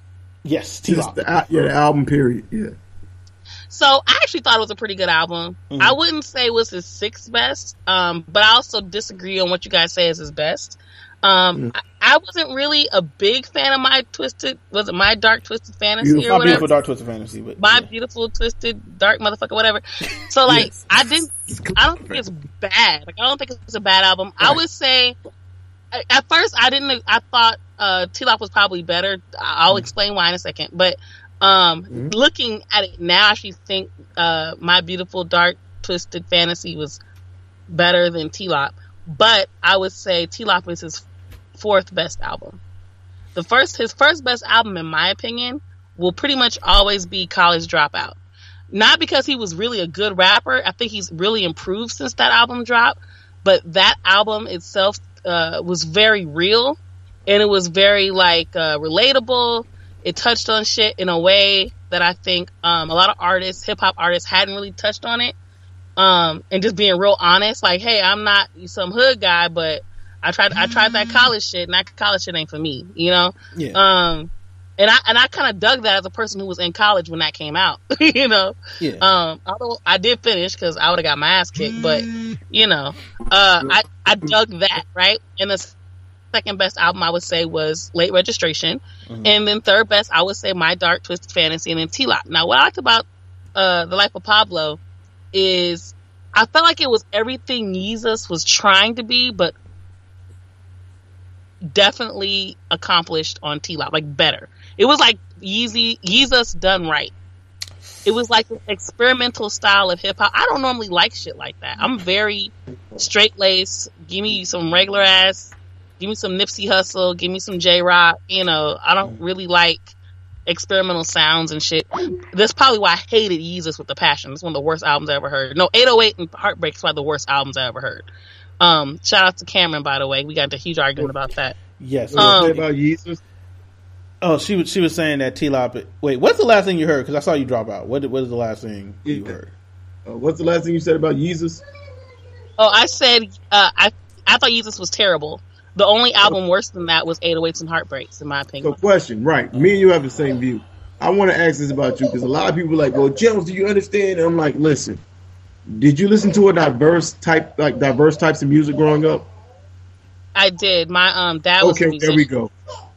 Yeah. I don't want to cut you off, but like, I like explain this to people because I don't think people really get this when we, when people like me and you say this. yeah. I mean, I mean, I grew up with a lot of different types of music. Different. My dad's a musician. My brother's a musician. Um, and my dad. When I say musician. He wasn't even like play R and B. He played funk, but he mostly played progressive jazz, classic rock. Mhm. Um, my brother was a classical pianist. Um, my mother's a singer. I, I didn't inherit any gifts or talents. see Well, I did smile on theater face for right now while, but no. Understand how much I love what you're doing right now. I just, Wait, what? if you can see the smile on my face on video chat, you would just like understand how much I love what you're saying right now. Like, just, Okay. Calm down, Jonesy, before your wife like stabs you. Vida's so sexy for right like, now. Okay. I, I don't want to be hated by anybody's wives, so please. His wife is literally in the background. because of Vida, because I was like well, please let her know. I think she's dope. I heard her. I heard her on earlier. I think she's dope. So yeah, don't make me. I don't want nobody disliking me at all. So, but uh, but yeah. Uh, so I grew up with different types of music. So I don't. So I think some people who didn't though, when they like the extra out shit that's not that good, I think sometimes Yeah. it's people overcompensating and trying to be like, look at me, I like some shit. You don't accept And because it- it's different. Look how look how smart I am. Like, Exactly. It's that pretentious hipster shit. And I just don't I don't have to prove nothing to nobody, you know? I don't gotta prove I like miracle shit. Like that's that's that rapidy rap shit too. I hate that shit. Well, I- here- here's I- my I- thing. Like, it- what's Well, funny is like people think this is contradictory, but it's really not. You gave me props for like yo knowing who Project Blow was and knowing like even a lesser artist like fucking uh L.A. Symphony and and, and, and um Brainwash Projects and LPG and like you know not Aceyalone ain't a smaller member of the Project Blow crew, but like Haiku D'Etat stuff. You was like yo, what you know about that? But when I was Yeah, like when I mentioned Fellowship and all when I, when I mentioned uh, Blackalicious, you was like, I couldn't stand Blackalicious in college. You were like, well, how can you like one and not the other? I'm like, she can because she's a human, you idiot. Like, simple. Well, see, here's my thing, right? So I like 808s, um, but it's Yeah. not because I'm trying to be different. It's I Right. enjoy 808s and heartbreaks. Um, But I don't I love trust the writing. everybody. I love the production. But yeah, this, but let's, but it's the thing though. Like you, yeah, I believe you because I think there's because I can tell by the, the your diverse range of taste. You can actually explain why you like things a certain way, and you're not a pretentious asshole when you do like something that somebody else doesn't. yeah. So there's a difference. Like people who are assholes, you don't like this, even you know, like nigga, I don't like the shit. Like fine, if you love that shit, great. But Jesus was trash. You know, I don't care if you enjoy it. I don't like the shit. Don't ask me my fucking opinion and then get upset because I don't like the bullshit because you want to prove something so hard to everybody. Like I got like somehow it's like it's like if, if I don't like it somehow it it either makes them think less of me or it's like if I like it, it somehow justifies their like for it. Yeah, like So- see, yeah, You're not to use Oh. me. You're not going to use me to justify your like, and you're not going to use me to say, well, if you don't like it, that means something's wrong with you. Nah, nigga, I just don't like the shit. Like, get over it. yeah. I mean, everybody got different tastes, so I'm I'm not a big fan of like when people eh, make some long try try to make you feel bad for not liking. it. Like I like fucking death grips, and I'm completely aware that a lot of people don't like death grips. I understand it, and I'm not going to try to get anyone to like like anything I like. I don't want you to like. If you don't like it, I don't want you to like it. Like just don't like it. It it's not it's not worth it to me to try to convince you to like it. So as far as Yeezus, I I dislike Yeezus. I feel like it had its high points. Like Blood on the Leaves is a great song. Like regardless of how bad the rest of the album around Blood on the Leaves is, Blood on the Leaves is a great song. Um, I like Black Skinhead. Um, now the rest of the album is not great. Um, Not great. not great. And I I feel bit like and- my sandwich. I found I found the uh, uh the, the, the the sandwich spreads to be delectable. Yes. The meat was rotten. Yes, there was there was there was two songs on it, and I think there was a third song, but I can't remember can't remember what it is. Um, cause I like Bound too. Uh, no, it wasn't Bound Two. It I wasn't. Bound Two. it wasn't Bound Two. Um, I haven't This the looked. thing. You this the this is why y'all can't remember because y'all like half of songs. Because all of a sudden he changed the song to some weird shit. You know what the fuck? I was enjoying the song. I was listening to. The fuck you Yo, switching I liked On Sight. I liked uh Black Skin. Was it On Sight? I think it was On Sight. Yeah, yeah, I on like the site. beat that can hold my liquor. I like the Chief Keef's part because Chief. Oh Keef's wait, the wait, wait, wait, wait, wait, wait, wait, wait. No, no, that's that is wrong. C- I Yeah, like no. the intro that my liquor. She's Um, right though. I like parts of songs. Beat is right. I like the parts of songs. I love. Send It Up. I like Send It Up. I like Blood on the I like, Leaves, I like parts of Send It Up. and I like Once again, Black Skinhead. sorry, my baby making y'all like parts of this podcast. Yes. Seth has decided this is his podcast. But anyway, but yeah, um, Goddamn like If you, if you bust a nut, suck it back out. Oh wow. Um, I'm not doing that. Um, not I not recommend it, gentlemen. Trust me. That's- that's- experience. that threw me all off, nigga. Did you really just? Okay. All right. But like Can what I- Peter was saying on the. Uh, yeah, go ahead. Go ahead. I wanted to uh, also just say I appreciate that you guys are honest. Like you guys are giving an honest review Mm-hmm. because I, I feel like certain people are just being haters for the sake of being haters. Yes. Yeah. Um, especially because you know Kanye's not you know uh I think he's hugely popular, but he's not. Likeable. I'll put it this way: it's become it's become trendy and cute to yeah, be like it, it's to fuck take shots Kanye. him. Yeah. like Gizmodo. So my my partner uh, Bruce Smith, uh, is part of my team. We, we talked we talked about this on our on our radio show last night.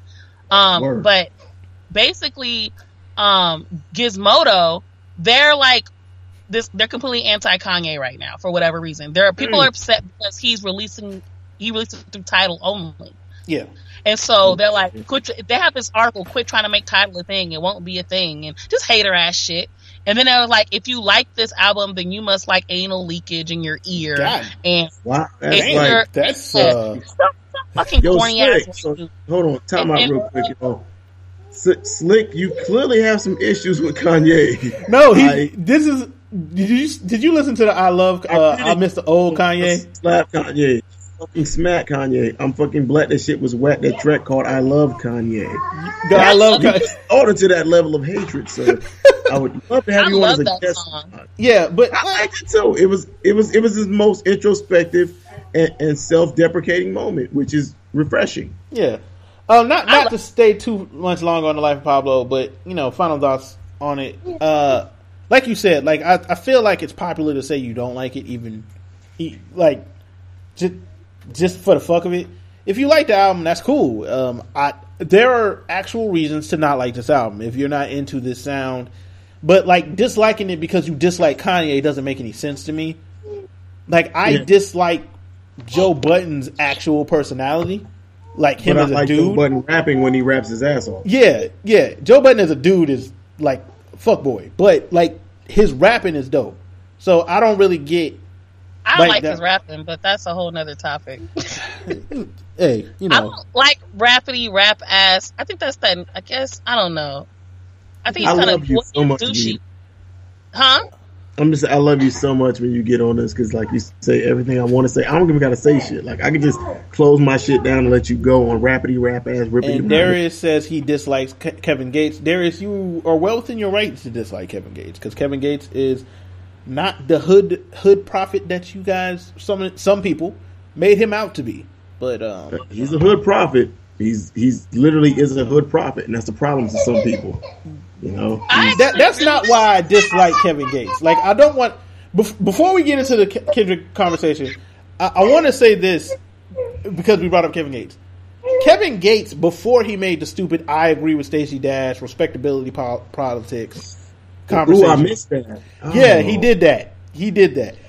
You know what? I gotta talk about that. I have to. Can I please? Yeah, go ahead. Yes, Queen. Yo, Yeah, because Yes, I feel can. like that's the that's to me picking on Kevin Gates, and I'm not saying I agree with his statements. I don't at all, but I think sometimes we have to. If those of us who have sociological perspectives and bigger views of things have to look at things a certain way. He's Mm. Right. not Don Lemon. He's not Stacey Dash. Don Don Lemon and Stacey Dash, Stacey Dash, they know better. Don Lemon definitely knows fucking better. He's educated. He he understands how the world works. He's a fucking coon. Kevin Gates was educated in fucking prison. Yeah, They didn't teach him in prison. You know what? The system's fucked up. You know what? Uh, we gotta l- change the policies. No, you know what they fucking taught him? You obey us, we'll let you go. You do what you do things like we'll beat you into submission. And I think that's the problem. Like the problem is not Kevin Gates. He was educated in a white supremacist uh prison system. What else can we he said this shit before by the way. I heard him yeah, I know. similar stuff in a podcast a long time ago. So I wasn't surprised when I heard it, but when I heard it, I knew what I was listening to. You're talking about a guy who grew up in the streets literally. You know, not figuratively, not on not watching other niggas and then rapping about it. The nigga grew up in the fucking streets. He had a Yeah, he said up he had life. some guidance outside of that, but yeah, o- overall, oh, Everybody just- has a yeah. little guidance What- outside of that. But well, even then, what is like? Who was that guidance? Like you have to think about it like this. And this is this. You know what? He. I feel like this. He's been your grandfather and grandmother only do so much. Not gonna attest that myself. let me say this. Mhm. I, he wa- he's been locked up and educated inside of a white supremacist prison system. He was brainwashed into thinking he deserved his treatment. He's been more successful since then too, which only adds to his Mm. belief. Reinforces. Only adds to it. Training. He- You have to Yeah. remember. Let me finish this real quick. Yeah, You ahead, have go to remember where he comes from. It's not like they were having educated sociological discussions about their conditions. Mhm. So if the only real education you got about this stuff was in prison, why do you think he believes that? It's like people who justify getting whooped as a kid. It's the same Shit, it's Yeah. the same shit. You just by getting whooped as a kid because because you were told that you'd be better, you'd be a better person because of it. That you that you that if you did what you were supposed to do, you wouldn't be getting beat like this. And now those same those same people believe in getting hit and they believe in hitting children because they feel that they indeed turned out better because they got hit and began to do what they were supposed to do because they got hit. That's how he's responding. So I don't sit there and judge Kevin Gates. I'm more upset. I'm more mad at the system that created that belief system, and I'm mad at the system that took one of our potential soldiers and fucked his head up. So I'm more mad about that shit. Well, before we, not to get too deep into that, but but my that was to happy. kind of the reason that whenever anyone, and there was a lot of people that were like, "Oh, well, Kevin Gates is is this this this idol." Um, it was one of the reasons because I worked in a prison uh, for a year and a half. I know I what it's like. Juvenile Department of Justice in our state. So Yeah, go for it. I know what it's like. So when I hear Kevin Gates talk, it makes sense. it makes I- I sense why he thinks that way. So whenever I saw people being like, "Oh yeah, Kevin Gates and this and that," and I'd be like, "You probably shouldn't be listening to everything he says." Like from Right. Jump Street, that that was that was always how I thought about Kevin Gates. Like from Jump Street, that's and like I got called like, and this is after you left the, the group, Jonesy, but I got called a hater on a Kevin Gates post because I was like, y'all probably shouldn't be listening to the stuff he says. Like y'all probably shouldn't be taking his advice. And they were like, well, he grew up in the streets and blah blah. That's why you shouldn't be taking his advice. He's not the person you should be Some, like, taking his can advice. Attest to. The Yeah. streets had me doing some like, you know, my cousin D in the comment section can be like, look, we both grew up in the foes in Columbia. There's a lot of shit we learned as young as that. That shit ain't right. It ain't. It ain't rational. It's just how you do to survive out there, though. You know what I'm saying? Yeah. Right. Like sh- So shit ain't normal. Like, yo, you from Cali? Like, we we had that conversation about how you feel like Mm-hmm. these rappers like fake gang banging for like props and for sales is fucking up a whole lot of youth. And I respect your opinion on that because I see the same thing happening in my city from dudes that's local. And it's like, dude, tell these niggas what really happened when you when you you know what I'm saying do what you do or whatever, or when you cl- when you do what you claim you do. Yeah. You know what I'm saying? It's like, look, eh, I got a whole lot of stuff in my head that I'm trying to like remove from my brain that was drilled in me as survival tactics young. Like I'm still walking through malls and Walmarts and stuff. If I make eye contact with a brother, my first thought process is, is he gonna follow me to my car, try to rob me? Do I need to fight him right now? Is dude gonna try to kill me? Like that don't even make like I got my sons with me. We just buying some cereal. Like why am I sitting here thinking about life and death situations? Like that ain't normal. How about I just say hello to the brother and keep it moving? But then I'm like, if I smile and say what's up, that marks me as a victim. Like that shit ain't the way it's supposed to be. yeah. It's So ignorant as fuck. yeah. I mean, that definitely exists, and that, and, and I'm definitely not going to be the one to be like, yo. So I'll be, I mean, as a female, I have to keep a lookout for shit. I know what certain scenes look like. If I'm walking past a, a group of dudes, I have to, you know, I have a certain way that I have to look at the situation. Am I going to cross the street? Whatever, Mhm. whatever. So Mhm. yeah, so I definitely get what you're saying. Mhm. Um, I just and but I do feel like for the most part, um, I, like I grew up around gangs. I'm from South Central LA. Yeah. When I say grew up with gangs, I literally grew up with gangs. You know, and, and they're like they're they're my people today. Some of them are like my homies. They look out for me. Um, now they don't always. I don't always agree with every decision that they make or whatever. But I will say this: a lot of if you, it, it really just depends on the gang and depends on the OG or whoever's at the top, where the leaders of the gangs are. Because yeah, have certain leaders It's like don't, the fuck, Coast. Uh, really. yeah, like you don't I'm have telling like you, it's the same East Coast right here. I, I, I believe it. But whoever the leader is, is where you got to. That's what the problem is or isn't. So Yeah. some leaders, they're like, don't don't make don't don't do nothing stupid that's going to get us seen by the police and get extra out. Don't You know, be some be out there harassing random people. Don't be don't be doing no dumb shit that's going to get us fucked up. Take you out. And, and on top of that, something Glasses Malone said in one of our interviews. He said, "There's no you don't when you become a gang member. There's nothing that tells you that you got to drop out of school. Nobody says you got to you can't work. Like there's nothing like that. If you want to go to school or you want to go to work, you can. There are gang members in college. People don't even know that. Yeah. So it's a matter of just thinking, rethinking how you think of gangs, how you think of certain people. Not everybody. Now I'm not saying everybody's up to good. There's definitely people Right. in the hood that's hungry that's got shit going on, and they fucked in the head, and they trying to fuck you up. That's definitely gonna happen. Fucking phone. Like, there you go, Queen. Yep. So it, Like, it, it's it's a it, it's a unfortunate circumstance. Yeah, we got all sociological on y'all asses after Yes. talking fake wrestle fights.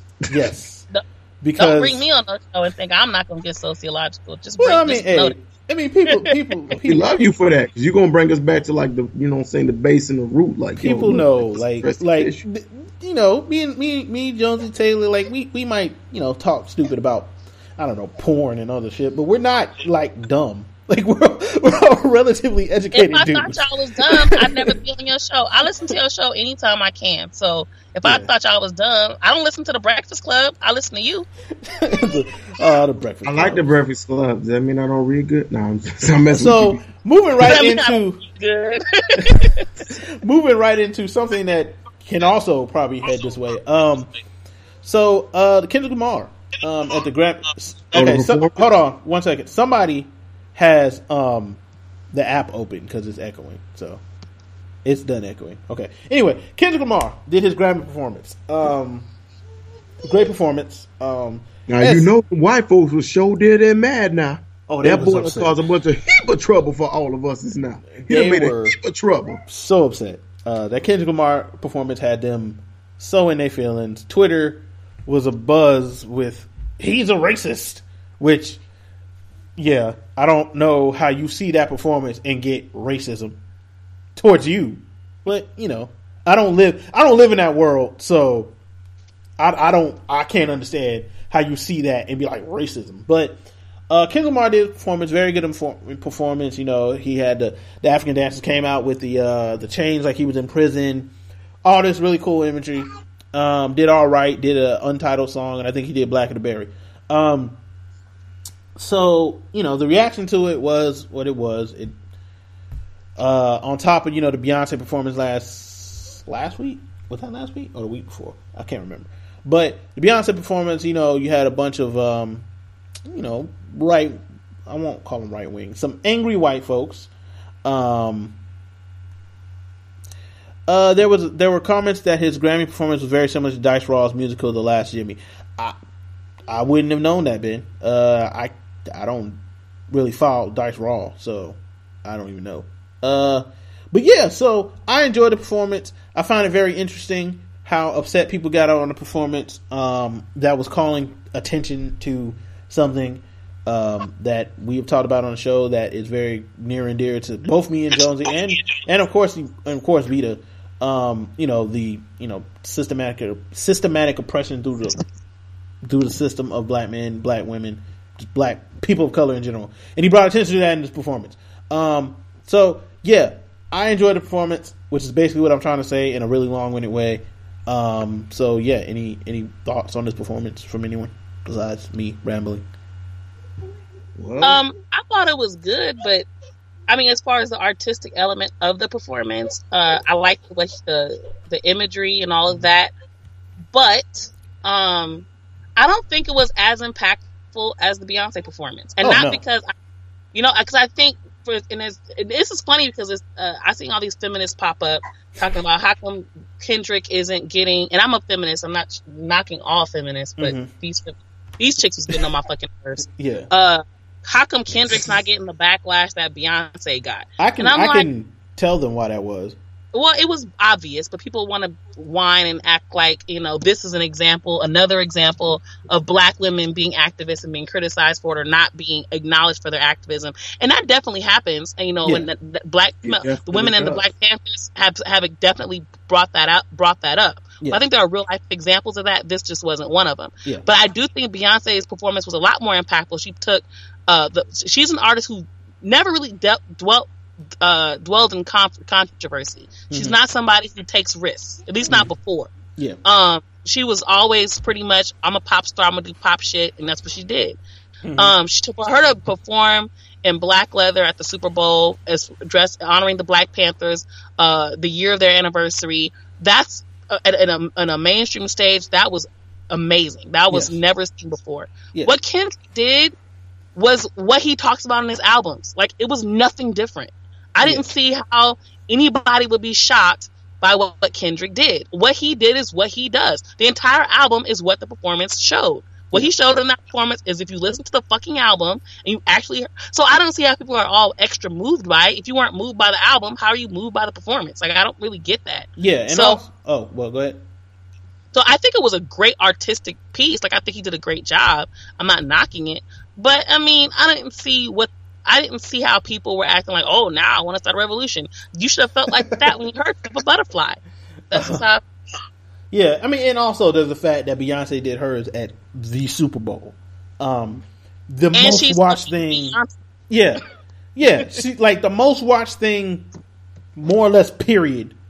She did it there, um, and Kendrick did it at something where you you knew Kendrick. Everyone knew Kendrick would do something like this. Like there was there was no misconception. There was no surprise here that Kendrick was going to do a performance like this. So, um, yeah, uh, Jonesy, what are your thoughts, man? Um, well, he tagged me in on this one. Hi, Stacy. um, I'm still, I'm, I'm still trying to get my thoughts together. But as far as the Beyonce performance goes, No, no, no. I thought it was a great performance uh, between the two. You, you have some commentary, Seth. Thank you for sharing your thoughts. That's awesome. Um, between the two, it, I, I, I don't know. I, Uh, my opinion on that is that we honestly, if you follow Kendrick up to this point, you know he was not going to miss his opportunity to use this level of stage to kind of shock the, not necessarily shock the audience, but just straight up be like, "Fuck it," you know what I'm saying? Like, if you listen to Pimp to, to listen to to Pimp a Butterfly for any amount of time, you realize this album was not made for commercial appeal. No, So- it just happened to It's get some. shock to the system. Beyonce did it on the biggest stage you can do it on at the highest level of pop visibility. I didn't expect Kendrick to do anything less. I don't respect the performance any less because of that, because I thought he would do something like that. But when Beyonce did it, I was very much impressed. The song itself isn't really doing much, which No. honestly is a smarter way because you know what? It's like it's like that old adage Chris Rock said when he made his like top ten albums that ruined hip hop or ruined music, where he listed a lot of what we consider like canon classics, and because people tried to imitate them without the same intent, heart, and individual experience on them. Yeah, And he's like, hey, you know what? It's like Lauryn Hill had a genius idea with, you know, miseducation where she make ignorant, accessible beats and put some like thoughtful, you know, saying pithy, knowledgeable lyrics on them, and you would accept it because you could bob your head to it. Yeah. And then a lot of people tried it without her level of heart and, and sincerity and they quote unquote knowledge. So I always expected I, I would I didn't expect anything less than Kendrick to be like, yo, I got this big stage, I'm gonna make this statement. Because if you know him, at the end of the day, if you listen to his music and you've seen the way his music's been treated by the tastemakers, so to speak, he, I ain't expecting him to get near the number of Grammys he did get. Period. I expect him to get a single one. Actually, I wasn't surprised with the Grammys he got. Um, I really was. I, I wasn't because I, I kind of felt like Kendrick would sweep hip hop. Like I, I, I didn't feel like they could justify him not sweeping hip hop this year. Like there, there was no way that the Academy could look us in the face and be like, "Nah, he ain't deserve none none of these hip hop awards." Now, I wasn't as upset. They really could have though. They Like, they could have, but there would. I mean, no, I don't take the Grammy seriously anyway. Like that. That's Yeah, just me. That's Um, another I wanted to actually put into our like show list topic. How how seriously do you take awards? Period. Yeah. Some I do. Like when it comes to comics, I take I take the Harvey Awards very serious. Yeah, but- yeah. they really go for the art. It's about the art. Yeah, but like with the Grammys, it's more about the politics behind the music. Yeah. And I wasn't surprised that he swept hip hop. Like I wasn't surprised at that at all. Um, and unlike a lot of people I know, I was not surprised at all when he didn't win album of the year or song of the year. Like I, Yeah, wasn't. it would have shocked me if he won those, either one of them. Uh, But this is the thing. I wasn't shocked Kendrick didn't get it. I just still don't understand how the hell Taylor Swift got it. oh no, She made- yeah, She makes the most generic pop music of all time. How Yeah, the fuck it did you know connects- work that shit? Via it connects with the largest audience. which isn't not a- really. His oldest Grammys- answer, like This that's it. Grammys, when they came, like this, is the thing though. For years, the Grammys try to establish themselves as saying we're we're Correct. not about being that. It's about we really actually care about the art. Like they started off like that. Now Mm. it's just like we just give to whoever's popping. Who's our darling this year? Oh, we fucking uh, slighted Kendrick last year. We'll give him a few this year. We'll talk. Yeah, they Like, become the like, BET. you know, no, like, no, I agree with the y'all. Fuck MTV Grammys awards. anyway.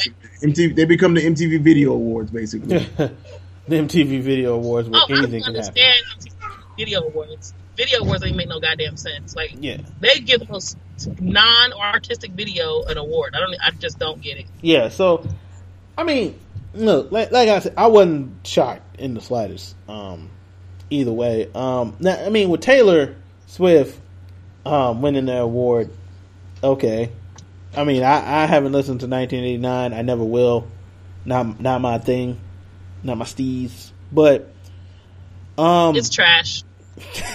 okay, I'll You take your word for talented it. Dudes like Ed Sheeran out here and various other like mainstream. I hate to use the term pop artists. I don't even dislike pop music, but like Yeah, I feel like Ed Sheeran works in a lane that ain't necessarily pop.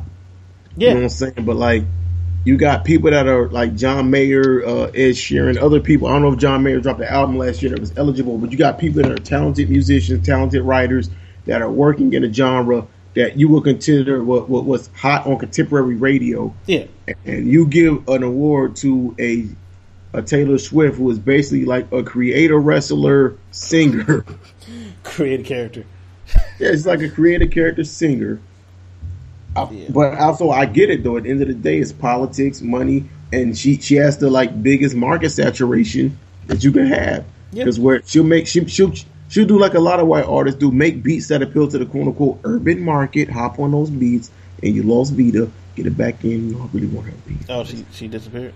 Yeah, and you'll get like, you know what I'm saying? You're throwing a couple like throwaway people. Like I already know this as a fan of Jameson, the people I put on the Jameson know how talented he is as a writer, as a director of his videos, a, a- as a guy who scores his own music.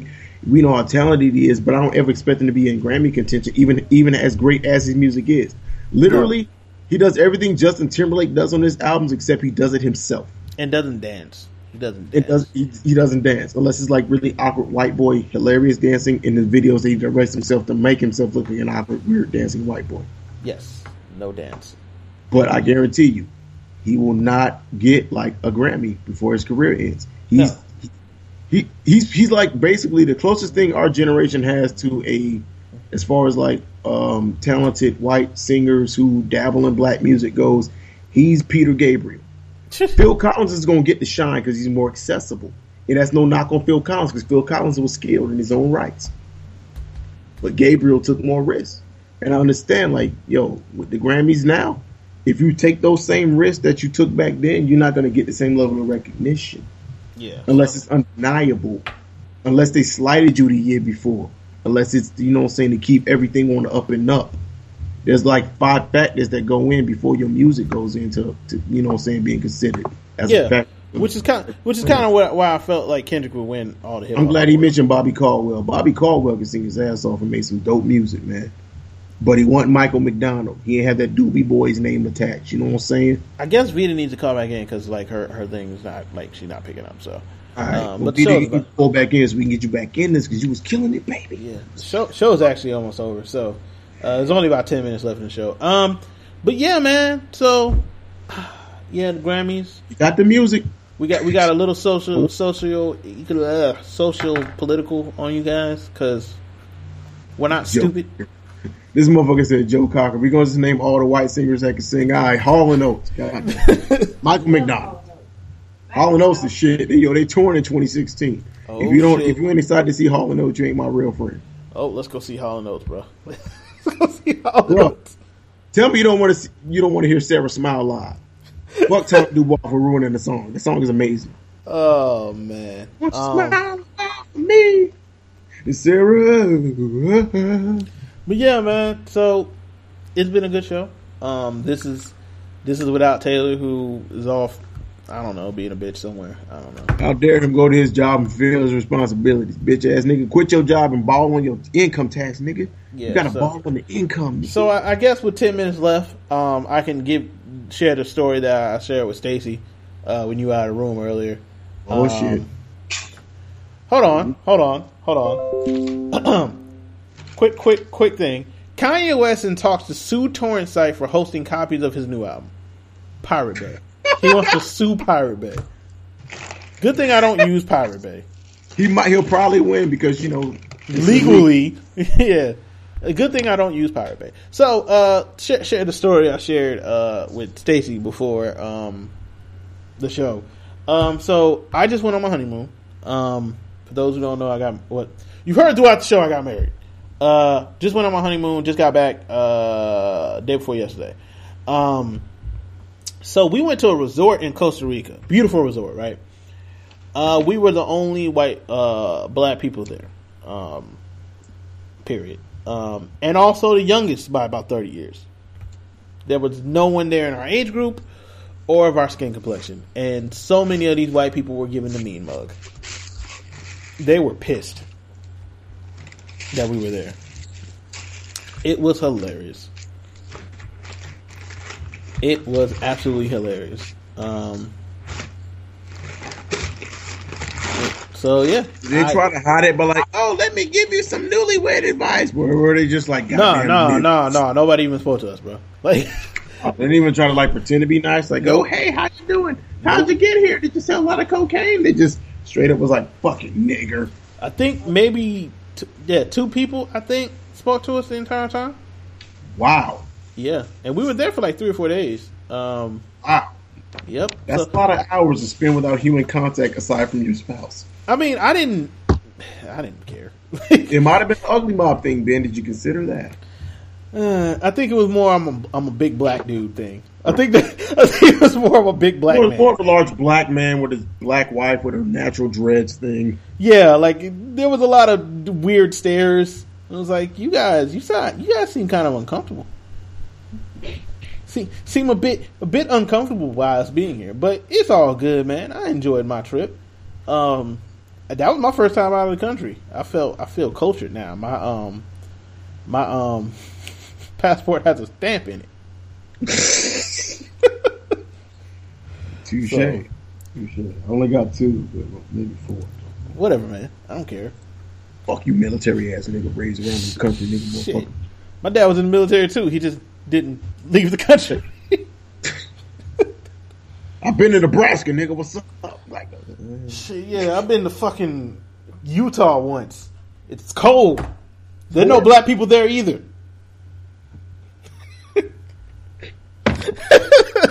goddamn slick. Hotep, hotep, hotep, hotep. There's a microchip in that stamp. You're being watched. Shit. Watch watch me do what? They want to watch you whip and watch you nay nay. Isn't it clear? They want to know how to hit. said I was going to take all the women with this with nigga man nigga. Look, sir, those were some old, uh, out of shape women. I don't want none of them. but they wanted you. You remind them of every single pool boy and field hand they ever seen in their daddy's plantation. It, it- nigga, they still got Well, I tell you, the plantations? popular plantations didn't end in the South until 1985. 1985. they still have plantations, nigga. Oh, My granddaddy man. worked at one until 95. they are watching you look at Skin Diamond's butthole. When did I say I wanted to watch Skin Diamond's butthole? Who doesn't watch Skin Diamond's butthole is the question. If you haven't yet, Google it, nigga. uh, I'm I'm saying like specifically her butthole. Oh, Like- just like no, not not an anal scene, but just No, no, like yeah, like I'm not trying That's to watch. really hard to just find by itself. I would assume. I mean, Skin Diamond does a lot of things. So, like, at some point, she probably has done something where you just see her butthole. Probably some gaping shit, which I'm not into. yeah, I'm not. That's that's to each their own. I'm not really into that. That, that Um, you know. Nope, Yeah. not into not into gaping. Yes, we're talking about porn, everybody. This might as well become a segment on the we show. Got it in. we just might as well become a segment on the show. But yes, no, I'm not into ga- gaping. Ugh. Ugh. Yeah, it, it's a bit much. A bit, man. That makes me feel weird. If there's Like, not five or more guys involved, I'm not impressed. oh, okay. now I know what Man. Jonesy's into. Man, Five or more guys. your six man or less gangbang. Man, you you win the Lance Storm Award for this year. It was great technically, but man, The storyline to engross me? Oh man, What's the high spots? the high spots? Table ladders and chairs. She just butt a nut bust in her eye, high spot. Um, but yeah, man. Um, Worst. Ben, according according to Ben, like there might be a skin diamond just butthole scene. I mean, like I said, man, she does she does a lot of weird stuff. Like she does she does the blood the stuff. homegirl Penny Proud, man, aka Jamikia, uh, just use Porn MD and type in those exact words. You will find 37 links. Wait, what? I've tested her theory. Porn MD, any name plus any any descriptor, you will find an ass of links that relate. Huh? It's you will discover levels of depravity in your own soul you didn't know existed. Bruh, I, I I I try to stay away from things that'll take me to like depravity. Like like if Turn I'm searching for porn, it's only X videos because I know X videos filters out all the really depraved shit. Jada Fire, uh, interracial racism, gangbang, chainsaws. Like, Yes, like- 37 scenes. Why do these exist? Why? Yeah, see, I don't, I don't, I need, I don't need I that. in know my life. wife. I don't need that in my life. I don't need that negativity in my life. I know my wife. Let's really uh, let's end it. Let's end the show on something positive because that got dark. The chainsaws and the racism. Chainsaws and racism, race, race play. So yeah, yeah, yeah. Uh, Oh, uh, Ricky White, interracial gangbang, all black man, Black Panther Party, power to the people, Beyonce halftime show parody. There we go. Google that. See what happens. Skin diamond butthole videos. 888 results. Why the 888? Did Slick really Google that? Why 888 results? Why is it an even number? I, I uh-huh. feel like a lot of those are just her having normal sex and someone just tagged butthole. Yeah, because they know what the people want apparently these days. Tag. That guy should work in marketing. Hit the tag buttholes. But that's what the kids are into now. Buttholes. Everybody wants them. Uh, but yeah, All man. 11 year olds are curious. They don't have a scrambler box on the TV like I used to. They got the internet. Oh wow. But yeah, thank you guys for listening to this kind of impromptu show. Me and Taylor might still do a show sun- Sunday, maybe. I don't know. It depends on. Please, Johnson. I don't know. Maybe we'll do a show Sunday. Please, Maybe we Johnson won't. is probably free out in these streets. So before you listen to that show, actually listen to the show to make sure you can get the whereabouts of Police Johnson Yes, and protect your own asshole, America. he's out here somewhere asking people, telling people he likes them and he wants them. So He gonna have you. You can do it the easy way or the hard way, or you can listen to our podcast and avoid all that. yes, avoid it all. But yeah, so thank you guys for listening. All of our information, as per usual, is in the show notes. Um, we'll be back maybe Sunday, maybe next week. I'm not sure. If you listen to this on podcast, who knows? Thank you guys for listening. Jonesy, thank you for being on, man. Uh, I think we, might be uh, yeah. Thank you guys for being on. Vida, thank you for coming on. Uh, and we out. Peace.